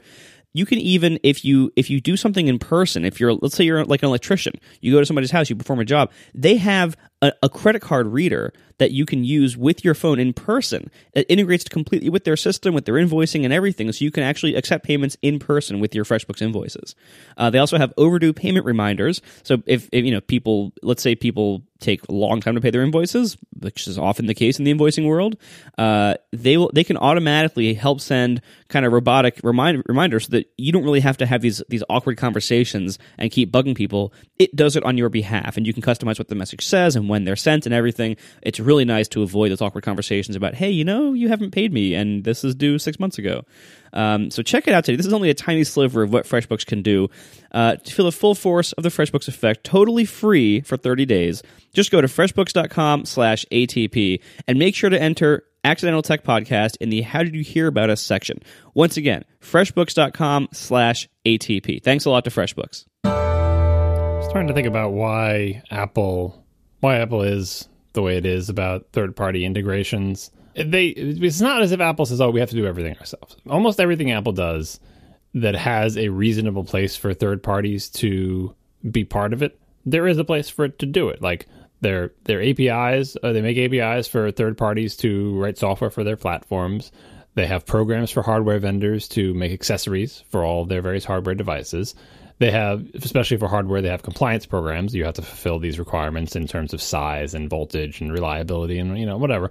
Like all sensible things, especially in the hardware realm, there's no shortage of accessories for iOS devices. You can buy, even for the watches, you can buy watch bands, you can buy cases for your iOS devices, you can buy docks for them, keyboards, like everything that Apple sells for its devices, there's tons of choices for third parties. So it seems like they know how to foster an open ecosystem of third parties selling things for their products. And in software on the application front, they're okay at that. Like, you know, we've talked about the App Store and the problems it might have, but it's not as if people have the impression that if you buy an Apple product, you're stuck with Apple software. They know lots of people make software, especially for iOS devices. And most of those people are not Apple that make them. And yet for things like this, where they're connecting like to web services, or they're sending you to someone else's store, or they're integrating with someone else's line of products for your home. That seems to be like Apple's kryptonite. Like anything having to do with the web, certainly. Anything having to do with money, like giving other people money or becoming their customer. Those seem to be areas that Apple is not willing to sort of open the doors and make connections. And they're precisely the area that you would want anything having to do with home automation or to connect. Because imagine if Apple sold something like this, but you couldn't use it to buy things from Amazon.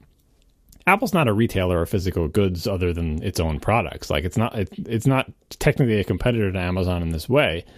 But can you imagine Apple selling products and say, oh, and doing like a keynote demo and say, look how easy it is for me to order new paper towels, because they don't care about ordering paper towels. Their customers have to order paper towels, but they're not going to endorse Amazon unless they can extract some money or some deal from Amazon or whatever. But that would be a perfect third-party integration. If they made a product like this and made an open API, surely a third party would make an integration for their favorite brand of, you know, Wi-Fi-enabled light bulbs, or their favorite retailer, or a Raspberry Pi thing, or an integration with the Ring doorbell that we just talked about, or whatever.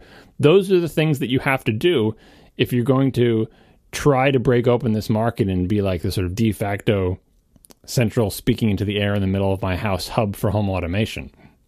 And it just seems like Apple and even companies like Nest are still of the idea of like, no, we're going to own the whole freaking house, and we're going to tightly control our hardware vendors, and they're going to comply to our specifications. And in the meantime, Amazon, using the old PC strategy of just, we're completely open, do whatever the hell you want, and we'll just look at it a couple of years later and see what worked, so far is the only thing that has had any measure of success, even though it's a very small measure of success just among nerds who are willing to pay $180 to have a weird black cylinder of the house so that they can ask how to spell words. Apple has always had this parts of its like corporate personality, reflected by originally by Steve and by, you know, a lot of the people who are still there, I think, and who are still making important decisions. They've always had these parts of their personality where sometimes a little bit too much greed shows, and sometimes a little bit too like control freaky shows, if that makes sense.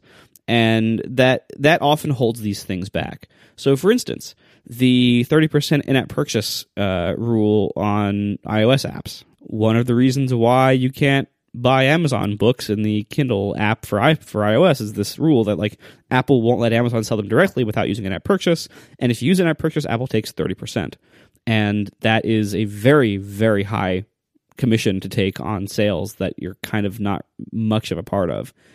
But they do it, and it works, and it's the only game in town. And, you know, if you want to be on this platform, which really matters a lot, you basically have to play by those rules or avoid them like Amazon does and just don't sell anything there. And that kind of attitude, you know, it goes way beyond that rule. You know, that kind of attitude also extends to things like 16-gig devices, the price hike in the iPad cases. They just, you know, Apple has some greed there, and you know, depending on, you know, like our discussion earlier about like whether you consider that you know, offensive or not, or whether it's just business, but they do oftentimes prioritize profitability of things over, you know, making everyone else happy, and that is often good business. So I can't really fault them for that, but it does hold back certain kinds of advancements from the products. Or they're going for an ideal. Like sometimes they have a vision in their mind of how it's going to look, and third parties will just screw up that vision with the crap that they add. Right, and so that's the other side of it, is the controlling part of it, where Apple's very opinionated in a lot of ways, and very controlling. Like, so, for instance, one of the more recent dust-ups around Apple's decision-making was in the early betas of 9.3, they stopped letting the Apple Pencil navigate the entire iPad interface. So the Apple Pencil came out in November or whatever with the iPad Pro. It could navigate the whole interface for, you know, its first few months. And then in the early betas of 9.3, they removed that ability. And it was from, you know, the official PR statement on it was kind of BS-y. What we've heard from people who are better informed on the matter is that this was actually an intentional decision because it was not being used the way they thought it should be used. They didn't want it to be used to navigate the whole interface. They wanted it to only be used for like artistic purposes or you know, drawing or whatever. It was just being used in a way that Apple didn't foresee and didn't think was proper, but wasn't really hurting anything. And Apple almost removed that ability. And it was only by a decent amount of public shaming and outcry over this during the beta period that reversed their decision. They were being a little too overreaching in their control, you know, their desire for control. I don't know if that's so true, though, because there was no obvious reason for them to get rid of it today. But what if something's coming in the future that would conflict with this? The pencil is equivalent to your finger approach that Mike and Gray love so much. You know, it certainly seems to me like they should have some sort of happy medium, like there should be a switch for it or something like that. But I think it's a little bit bold of us to assume they're doing it just to be jerks. They very well could be that they're doing it to set themselves up for something in the future. Well, it might not even, you know, I don't want to say that they're being jerks necessarily. It's that they're being controlling. You know, we see a lot of this with app review too. And whenever there's an app review controversy, a lot of times it's because Apple doesn't want us to do things a certain way, or you know, like what happened with the disaster of like various rejections around Today widgets with calculators and drafts and everything else, where like pCalc in Today View, and it's like, no, well, you can't have buttons there because we don't want people to do calculations or to do work in Today View. I was like, okay, that's kind of weird, and maybe there might have been a technical reason for that, but it seemed from Apple's statements to the various developers who were affected by those things, it didn't seem like it was a technical limitation. It seemed like it was just like an ideological thing. Like, no, this is not right. They should be using your app for this. All this is just to say, like, there are these areas in the company that still show these negative personality traits that I think do hold them back in some ways. And sometimes it's the right move, but a lot of times it's not. Sometimes it leads to better products, but a lot of times it doesn't. I brought up the iPod and everything because I feel like they do this so well in so many areas. Like, they strike the right balance in terms of, you know, the reason we buy their products is they're opinionated and we like their opinion. If you don't like their opinion, you buy different products, right? But if you like their opinion, you like the fact that they're, you know, designed and, as you know, again, especially on the hardware, carefully designed for the particular look and feel and the features they put in them, and just, you know, the whole iPhone itself. Like, what is the iPhone? When do we make a touchscreen that Apple feels like is good enough? What are the aspects of it? Like the whole, you know, that's how you end up with something like the iPhone, that you have taste and opinions and you are controlling about it and you slowly open it up. But if I look at the market of iOS devices, especially on the hardware side, they're striking such a good balance in terms of having the products they want to have, selling accessories that they want to sell, but also having this huge ecosystem of accessories from other people. Every kind of case you could possibly imagine, including ones that Apple surely thinks are ugly. But they're not forbidding those to be made or forbidding an integration. We're not going to let our iPhone be docked into this, you know, docking device because we think it's gross, or we don't want it. You know, we don't want you to be able to plug this thing in with a USB cable and control this other thing. Like, for the most part, within the constraints of their programs, they have a hands-off type of attitude. You want to make a weird keyboard case that folds onto your iPad 6 years before we come out with a hardware keyboard for our iPads that's not Bluetooth? Fine. We're not going to be like, oh, well, we want to forbid that because we haven't decided whether we're going to do a keyboard with a thing. Even the styluses. Oh, we don't want you to... We won't give you a made-for, you know, iOS stamp of approval on any styluses because we don't want to have a stylus. Like, for years, you had those little fake finger styluses, and there was a million of them, right? Apple's willing to just let that go. And I think that was an important thing because it showed them, like, especially if they sell any in their stores, boy, a surprising number of people buy these super terrible, you know, stylus things that they pretend to be fingers. Maybe there's something to the stylus thing after all, and eventually they came up with their own solution, which, of course, didn't have to emulate a finger and was much, much better, and they did a really good job. But that, I feel like that falls out of the having a big open market, and it's just certain kinds of products that have a blind spot about that with. Even you could even say Apple TV has that for so many years, not having apps on it, which just seems crazy because they had learned how important apps are. And even now having the apps and having them be limited in all sorts of ways, because Apple has an idea of what a TV app should be like. And they're necessarily fencing off whole ranges of possibilities, even going down to, you know, my own particular pet peeves about 24 hertz output or whatever. Like, that's a whole class of applications that could flourish or not on the Apple TV. But because Apple had this narrowly defined, you know, you get 200 megs, you download stuff on demand, you can have games, but you have to support the remote. Just like they fenced it in so narrowly, they're not allowing that ecosystem to expand in the ways that some of their other ecosystems have been allowed to expand. And it's, and I think it's just not the right balance. Like, I think that's what Apple is always looking for, and what I'm looking for Apple to do is not to be completely open, not to be completely closed, to find the right balance for each product line. And the way we see when Apple hasn't found the right balance is competitors show us, because they say, if Apple's dropping the ball here, then we can do better and show you something. And then you look at it after the fact and you go, boy, Apple had all the pieces. They had all the technology, and they just didn't do it, or they were their own worst enemy. And I see that the most for every product that Apple does that has anything to do with sort of the open web and web services. Not that Apple is against the open web or web services, but it just seems to be a big blind spot for them, that they don't realize the inherent power in that. And Amazon Echo, I think, is the most recent and most glaring example. All right, thanks so much for our three sponsors this week: Betterment, Ring, and FreshBooks. And we'll see you next week. Now the show is over. They didn't even mean to begin, because it was accidental. Oh, it was accidental. John didn't do any research. Marco and Casey wouldn't let him, because it was accidental. Oh, it was accidental. And you can find the show notes at atp.fm. And if you're into Twitter, you can follow them at CASEYLISS.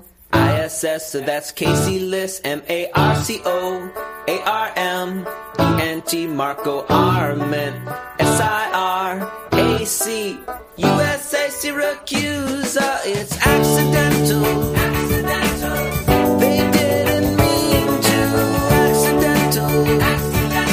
Tech podcast, so long. So Tesla came out with a new car, which means your Model S is effectively old and busted. Yep, totally obsolete. No, it isn't, because his car is still better than the previous car. In so many ways, it's better. So Tesla came out or debuted with the Model 3. I like the emphasis on the master plan in the presentation. Like, oh, so many years ago, I had this master plan about what we're going to do. If you're making a master plan, maybe that's the time to come up with like a naming scheme for your cars that's sensible. Like so many other, like you only got three cars. It could be Model 1, 2, and 3, Model A, B, and C, 4, 6, 8. Like there are many possibilities that you could draw from, what, or name them after your favorite cities or whatever. But I don't think anybody drawing up a master plan would be like, Roadster S, X, and 3 like in your first outing. That's a ball drop. Anyway, but we don't care about the name. Right. So for those who are not aware, this is their cheaper sedan, their kind of mass market car. I did watch the presentation, which we'll have a link in the show notes. Elon had said, hey, the Roadster was to kind of get really, really, really rich people to spend money on something stupid, and then that would let us bootstrap the S, which would let well-to-do people spend money on something that was less stupid, which in turn will let us do what we really want to do, which is the mass market Model 3. And they opened pre-orders for the Model 3 the day of the announcement, but I think really, really early in the morning in whatever your local time was. And by the time of the announcement, they had over 100,000 pre-orders. Is that right? 110, I think. Yeah.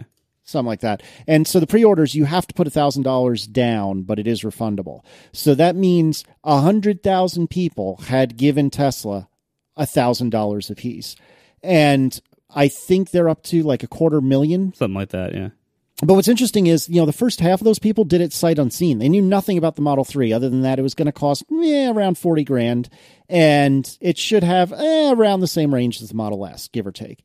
And then they did the reveal, which it was clear that Apple employees spend a lot of time practicing their presentations, not only those in the keynote, but those that dub, because man, Elon Musk was not built for this sort of presentation. And that's okay. I mean, but yeah, he could have used some rehearsal. It seemed like he didn't rehearse it once.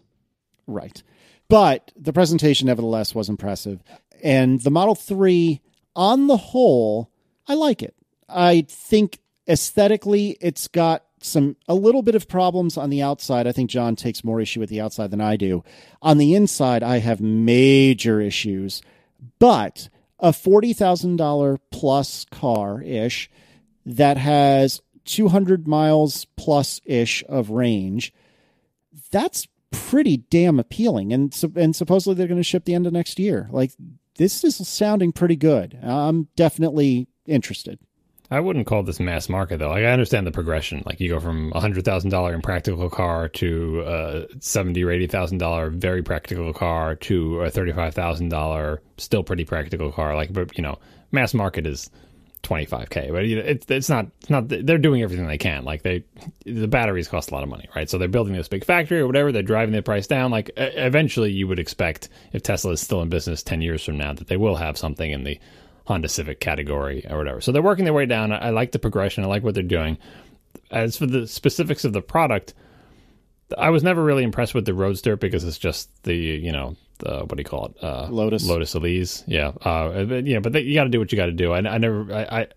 It was a sort of a minimum viable product type thing. But as a car, I was like, all right, fine, whatever. The S, I was generally impressed by the styling because I think the overall shape of the car is good. They didn't get the details very right. But practically speaking, having both ridden in Model S's and driven one, it's a good car. We talked about this before. It's not just a good electric car. It's a good car. I mean, and you'd imagine, well, it better be for the price you get. But they successfully made a good car, which is no small feat because not a lot of new car companies have come out and made a good car in our lifetimes, right? And it seemed to have enough of all the components together that even if you have complaints about certain small areas, that it's not a big deal. I totally expect the Model 3 to do the same thing, to be good in all the same ways that the S is good, because they can use the same foundation: battery, electric motor, wheels, suspension, steering, everything. I see no reason to believe that those aspects of the 3 won't be just as good as the Model S. The only place you're saving any money is, I would imagine, this car is smaller, lighter, has less batteries in it, and so that's how and they're made in the big gigafactory and economies of scale and blah, blah, blah. All the sorts of reasons why does this car cost less than the Model S?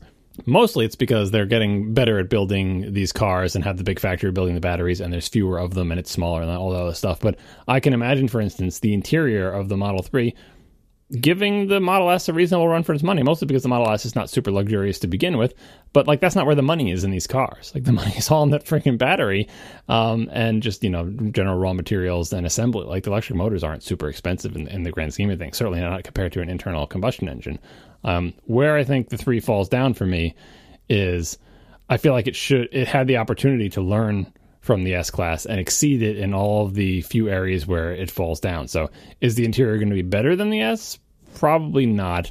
Design-wise, having that big screen in the middle doesn't strike me as we learned a lot from the Model S, and so now we know how to make a better interior, other than the fact that they learned that bigger screens are better. But my biggest complaint about the outside is what they've done with the front-end treatment. And in some respects, it's obvious what they're going for. It's like, hey guys, we don't have to have a place where air goes into the front of our car because there's not a giant exploding internal combustion engine there that we have to blow air on, otherwise it overheats. We don't have to do that. So we should not be constrained by the styling of internal combustion engine cars. We have all this freedom. Let us now reimagine what the front end of a car can look like, because why should we make it look like an internal combustion engine? That's a good spirit, and that's a good idea, and they should pursue that. But I feel like what they did was took the front of an internal combustion engine car and just erased the grille in Photoshop. Yeah. There's a place for the grille. It is shaped like a car with a grille would be, because Marcos does the same thing. The Model S has a place for the grille, and they just put a thing there that is a different color, and it looks grille-like, but there's no holes in it. It's, you know, because you don't need air to go into there, right? That, at least, like, visually from a distance, like, oh, that's a car with a grille, but it's not really a grille. This car clearly has no grill, but it has shape-wise the place for the grill. So I would encourage them to pursue this avenue of styling further. Not like that they went too far, that they didn't go far enough, that they didn't sort of reimagine the front end of an electric vehicle that does not need to suck air through a big opening in the front. They didn't do it enough. And this is not, I think this may not be the final design. They could conceivably change it and add other little trim things to mess it up. So front end is a mess as far as I'm concerned. And then the overall shape, I get why they made it this way.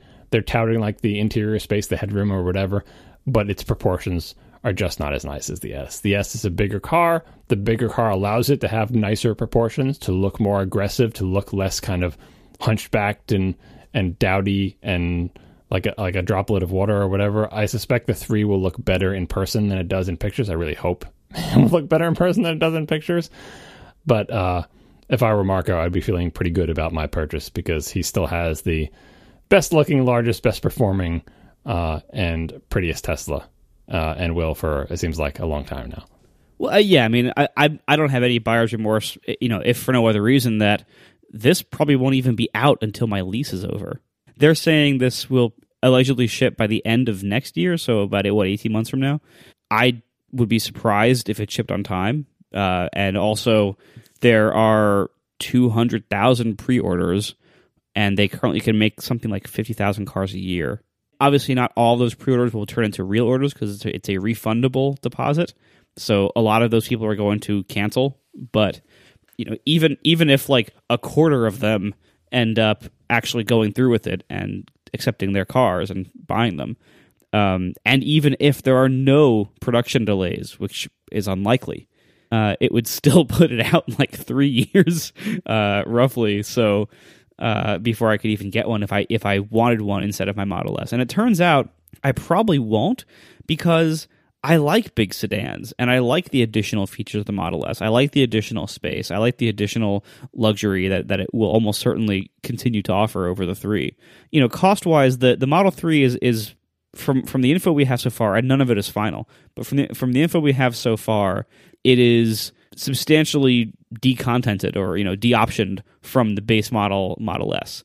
And the cheapest you can get a Model S right now, if I just went and configured it, 70 kilowatt hour battery, and you turn off all-wheel drive, you get the cash price down to $70,000. And the cash price for this is allegedly going to be $35,000. And they've said this enough times and been really sure about it enough times that they probably really can't go back on that PR-wise, or at least not by much. So in order to cut the cash price of the car in half, it's going to have to come with less than what the S comes with at its base model. So they've already said it's going to have things like it's not going to have supercharging built in by default. Like you'll have to pay extra for that if you want supercharging. There's a whole bunch of stuff that comes standard on every Model S that the Model 3 probably will have to not come with just to hit that price point. I'm guessing that there's going to be a major difference between these two cars, and part of the reason they had to make it so much smaller, you know, and make it kind of these weird proportions is to help set it apart, I think, from the S, because, you know, the S is kind of competing in a different bracket here. But overall, I think from what they've shown so far, that we can have quibbles about the dash, which I do. But even, you know, Elon said on Twitter, like, it's not even the final steering wheel, and the final steering wheel is going to be amazing, like a spaceship. So that kind of might take care of the weird issue with not having any display in front of the driver. But overall, I think this looks like a really potentially awesome car, but there's still a lot of question marks over whether they can actually deliver, and you know whether they'll deliver on time, and what you'll actually get for the money. Because I suspect there's going to be a lot of things that we think you'd probably want that are going to be optional add-ons at that price point. real-time follow-up of the whole chat room, and my memory says that actually they said that they will have supercharging on all models. But they will have the capability to, but Elon said on Twitter to somebody recently that it might be an additional fee to activate it, just like the old Model S was. So they will all have the ability to. It's the same thing with the autopilot. They will all have the hardware to do it, but you won't necessarily have that enabled unless you pay extra. It's an in-app purchase. In-car purchase. Yes, it really is, basically.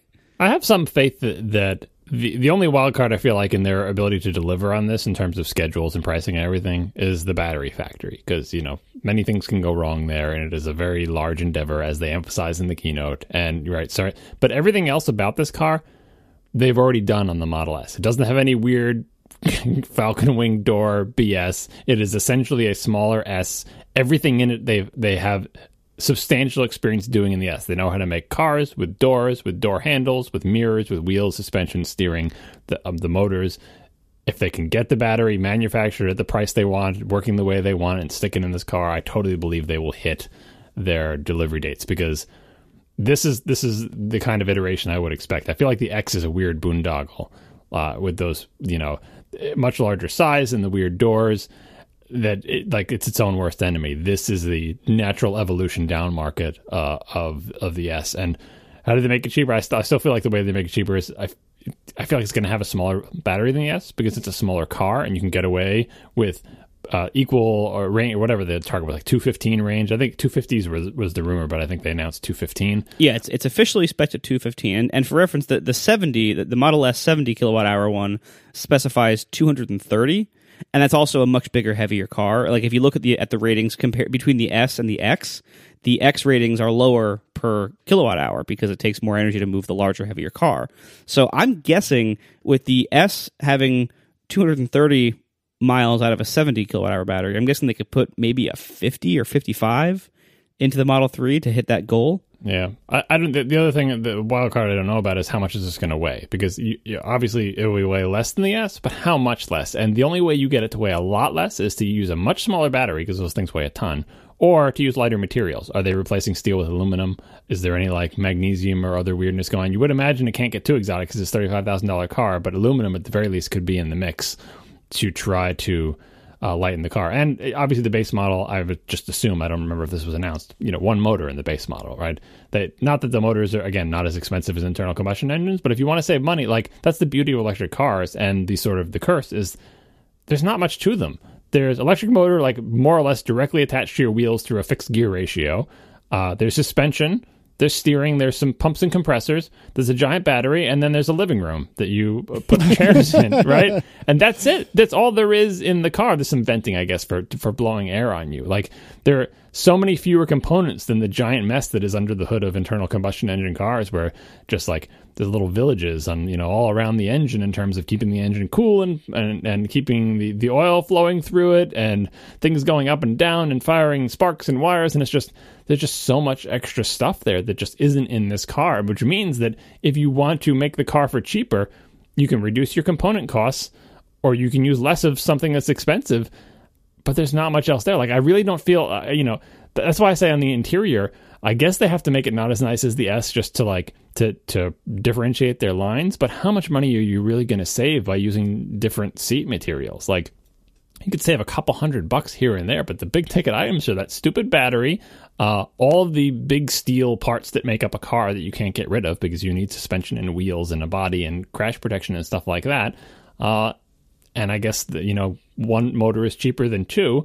And then that's it. Then, you know, so they're wise to go after their big cost center, which is the battery. It's like, how cheaply can we make them? Can we build like this giant factory and make pretty huge capital investment so that we can churn out at the first year 250,000 of these batteries and put them into cars that we can sell for $35,000 and at least break even or come close to a product? I mean, that's the sort of meta thing that we're not really talking about here, is that, you know, Tesla is, regardless of what you may think as a car guy about their individual products, they're actually doing the thing that so many other car companies have failed to do, which is build electric cars, build a business on them, and make them good cars that people want to buy.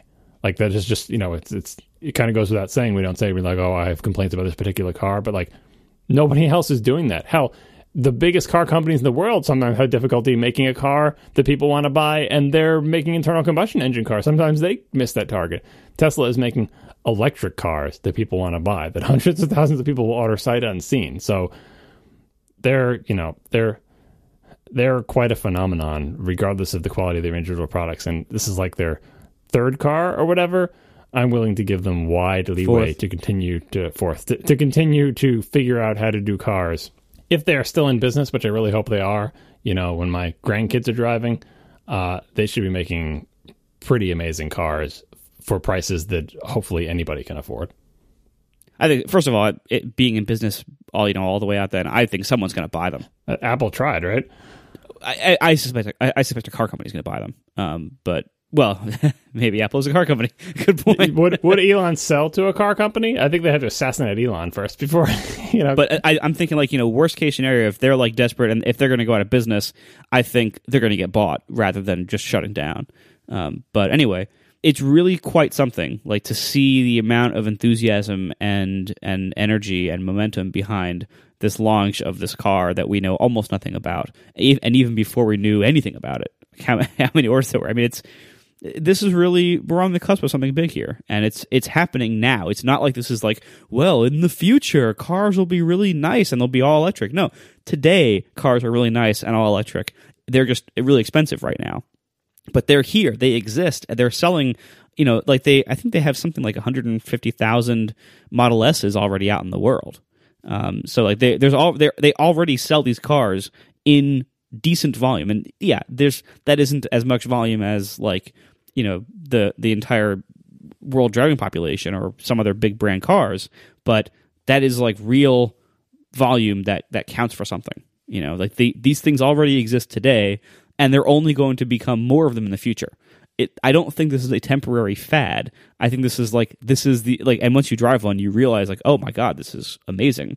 Why doesn't everybody have this? And of course the answer is because it's very expensive right now, but that seems to be a temporary problem. I'm kind of confused about why some of them have L-shaped door handles, and at least one model, I presume the base model, doesn't. Like, is that like a value-add feature? Well, if you buy the base model, you get straight door handle like Marco's crappy car. But if you buy the upscale models, your door handle is slightly L-shaped. They probably just haven't decided which one it is yet. They like built one with the L's and built the other one without them. Oh, that was the nice thing about when they drove the cars out onto the stage. It's another one of those electric car moments when you realize they don't have to worry about filling the room with carbon monoxide as they drive their cars out onto the stage. Right, exactly. You know? And they also don't have to worry about the noise of the engines running. Just drive them right out. It's fine. Yeah, that was pretty wild. Really, every time I drive this electric drivetrain, I'm just like, oh my God, this is so good. Like, why if you can get one of these, if you can both swing the price and if it fits within your lifestyle with, like, you know, range concerns and everything, those are two big ifs, but if it fits, why wouldn't you get it? Like, once you drive it, that's honestly how you feel, because it's so good. If you have the means, I highly suggest picking one up. I have to tell you, though, the interior is so unbelievably bad to my eyes. It's got a dashboard-ish. It has a thing that looks like a dashboard, but all it has on the dashboard is a steering wheel and a touchscreen. And yes, I'm aware that all of this is in flight, but it looks like they didn't even try yet. Like, oh, God, I don't like the floating display. It just looks fragile to my eyes, which I know is a Casey problem, but I don't like it. And I definitely do not like having any sort of gauges behind the steering wheel. I just think that's a terrible idea. Yeah, a lot of other cars have tried that, like, and there have been various theories. I mean, the economic one is like, we'll make a world car that's symmetrical, so we can do right and left-hand drive and just put the dash cluster in the middle. I'm not sure how much I buy that as a reason, but it's something you can see and think about.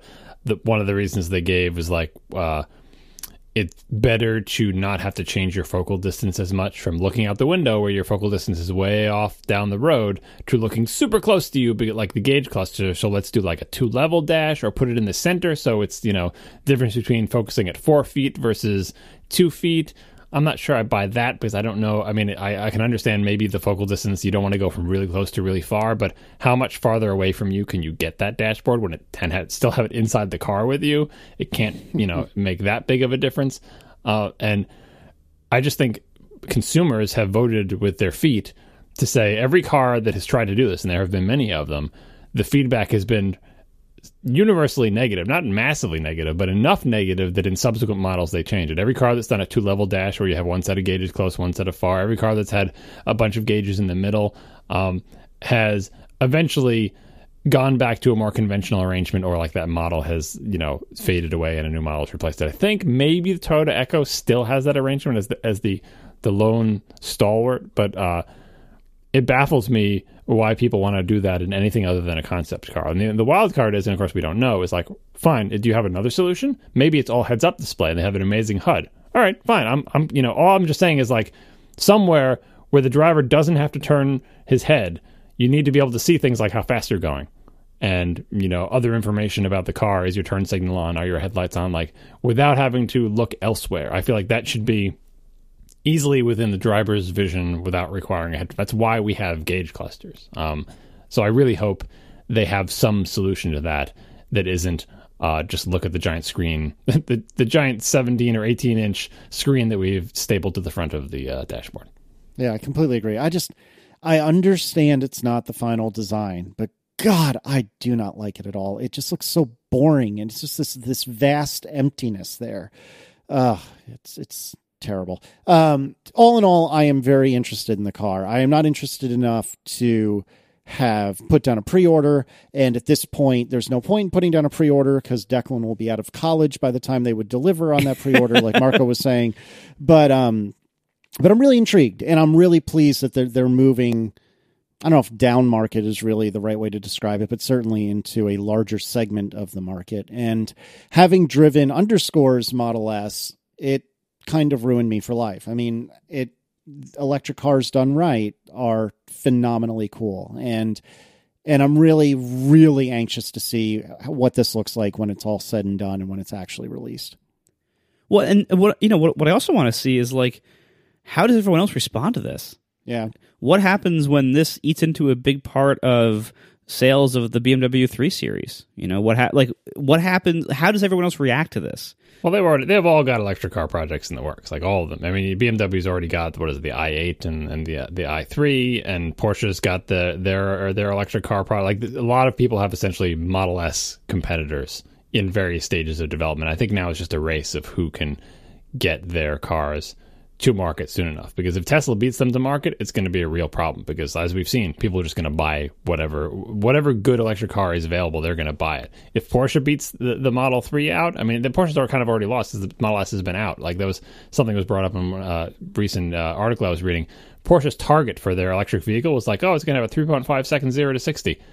The car that's already out now beats that. The Model S already beats that. And this is a car you're going to come out with in 3 years. That's not good planning, right? Especially if your name is Porsche and you're going to sell it for Porsche level prices. Tesla is a strong competitor and has a lead, but I feel like every car company they're competing with, even like the new Audi A8, was designed from the beginning to be this structure, this chassis, this underpinnings of this car accepts both an internal combustion engine and a full electric setup. Will they do a good job? Will they be as good as Tesla? Who knows? But everyone else has woken up now and said, you know, we have to do this, and now it's just a race to see who gets there first. And I really do feel like the only edge the established car companies have is, I feel like they're better at styling and they're better at details and interior and just general kind of like the intangibles, because the Teslas, for all of their good looks and everything, still they haven't really defined a strong visual language. I know that's, you know, they kind of have, because you can tell a Tesla looks like a Tesla, but they all kind of look more generic and lozenge-like than the fairly distinctive personalities of the other car lines. That, you know, if you see an Audi, you know it's an Audi. If you see a BMW, you know it's a BMW. You know, like there's family resemblances that change over the year, and I think Tesla is, to my eyes, having trouble establishing anything outside the sort of generic, futury-looking car aesthetic. In the early days of the iPod, Apple had a really, really strong advantage over the rest of the market, that not only were they often first to some of those form factors, they would negotiate rates with the flash memory, and they would consume so much flash memory production in the world that other manufacturers were not even able to match them on price, or to even get enough flash memory, or to get the best kind of flash memory, because Apple was consuming it all and had locked up all the supply. What if Tesla has that for lithium-ion battery production? Yeah, they're not buying, they're making themselves. What I fully expect to happen is, as part of Tesla's financial viability, if they have any excess capacity, they will sell batteries from their Gigafactory to Audi and BMW and Mercedes or whatever. Because why wouldn't you? Like, I mean, it's the same reason Toyota sells the what do you call it, the Prius electric drivetrain to so many other car manufacturers. They're not afraid of people competing to the Prius because they feel like that's the whole package. But they'll sell you their system at a profit and license it essentially to you to use in your cars who's not that interested in it. One other thing I'm recalling is that, you remember the Phaeton, the Volkswagen Phaeton, however you pronounce it? It was like their attempt to make a high-end VW, which is weird because a high-end VW is called an Audi. But anyway, it's a vaguely confused product. But anyway, the reason I'm recalling it is the new Audi A8 about the option of electric drivetrain. My understanding is the new Phaeton is only electric. Like, so that's going to be the Volkswagen. What is the Volkswagen Model S competitor? Like, everyone seems like they want to have one. And it's just, it's not so much that like there's secret tech that Tesla has unlocked. It's that Tesla has proven that if you just do a really good job with modern lithium ion battery technology and put some electric motors, people will buy that car for like if you had told any car manufacturer, told Audi several years ago, just sell a car starting at $70,000 that's electric and get, like, if you gave them the specs of the Model S, they'd be like, no one's going to buy that. That's ridiculous. Why don't we just sell them the cars we know how to make for exactly the same price that's better in every possible way? Like, that was their short-sightedness. They didn't see the advantages of this product. It's not because they said we have no idea how to build that. Because in so many respects, building a pure electric car is so much more straightforward than hybrid. Right, which is what all of them were doing. Like, oh, hybrid systems, and we'll go back and forth, and the motor will charge the battery, and this, that, and the other thing. Like the Chevy Volt and everything. Once Tesla was so smart to commit early, no, just electric, that's it. Like, no hybrid, no internal combustion engine. It makes everything simpler. We are completely focused on this, and they prove that people will buy this product. And now I feel like the other auto manufacturers have woken up to that market possibility, and I have to think that there's enough in-house car design expertise that all they need is the battery and electric motor expertise that if they can't develop in-house, at the very least they can buy. So I think all the established car makers are going to make good electric cars sooner than we think they are. It's just a question of whether Tesla can continue to outrun them.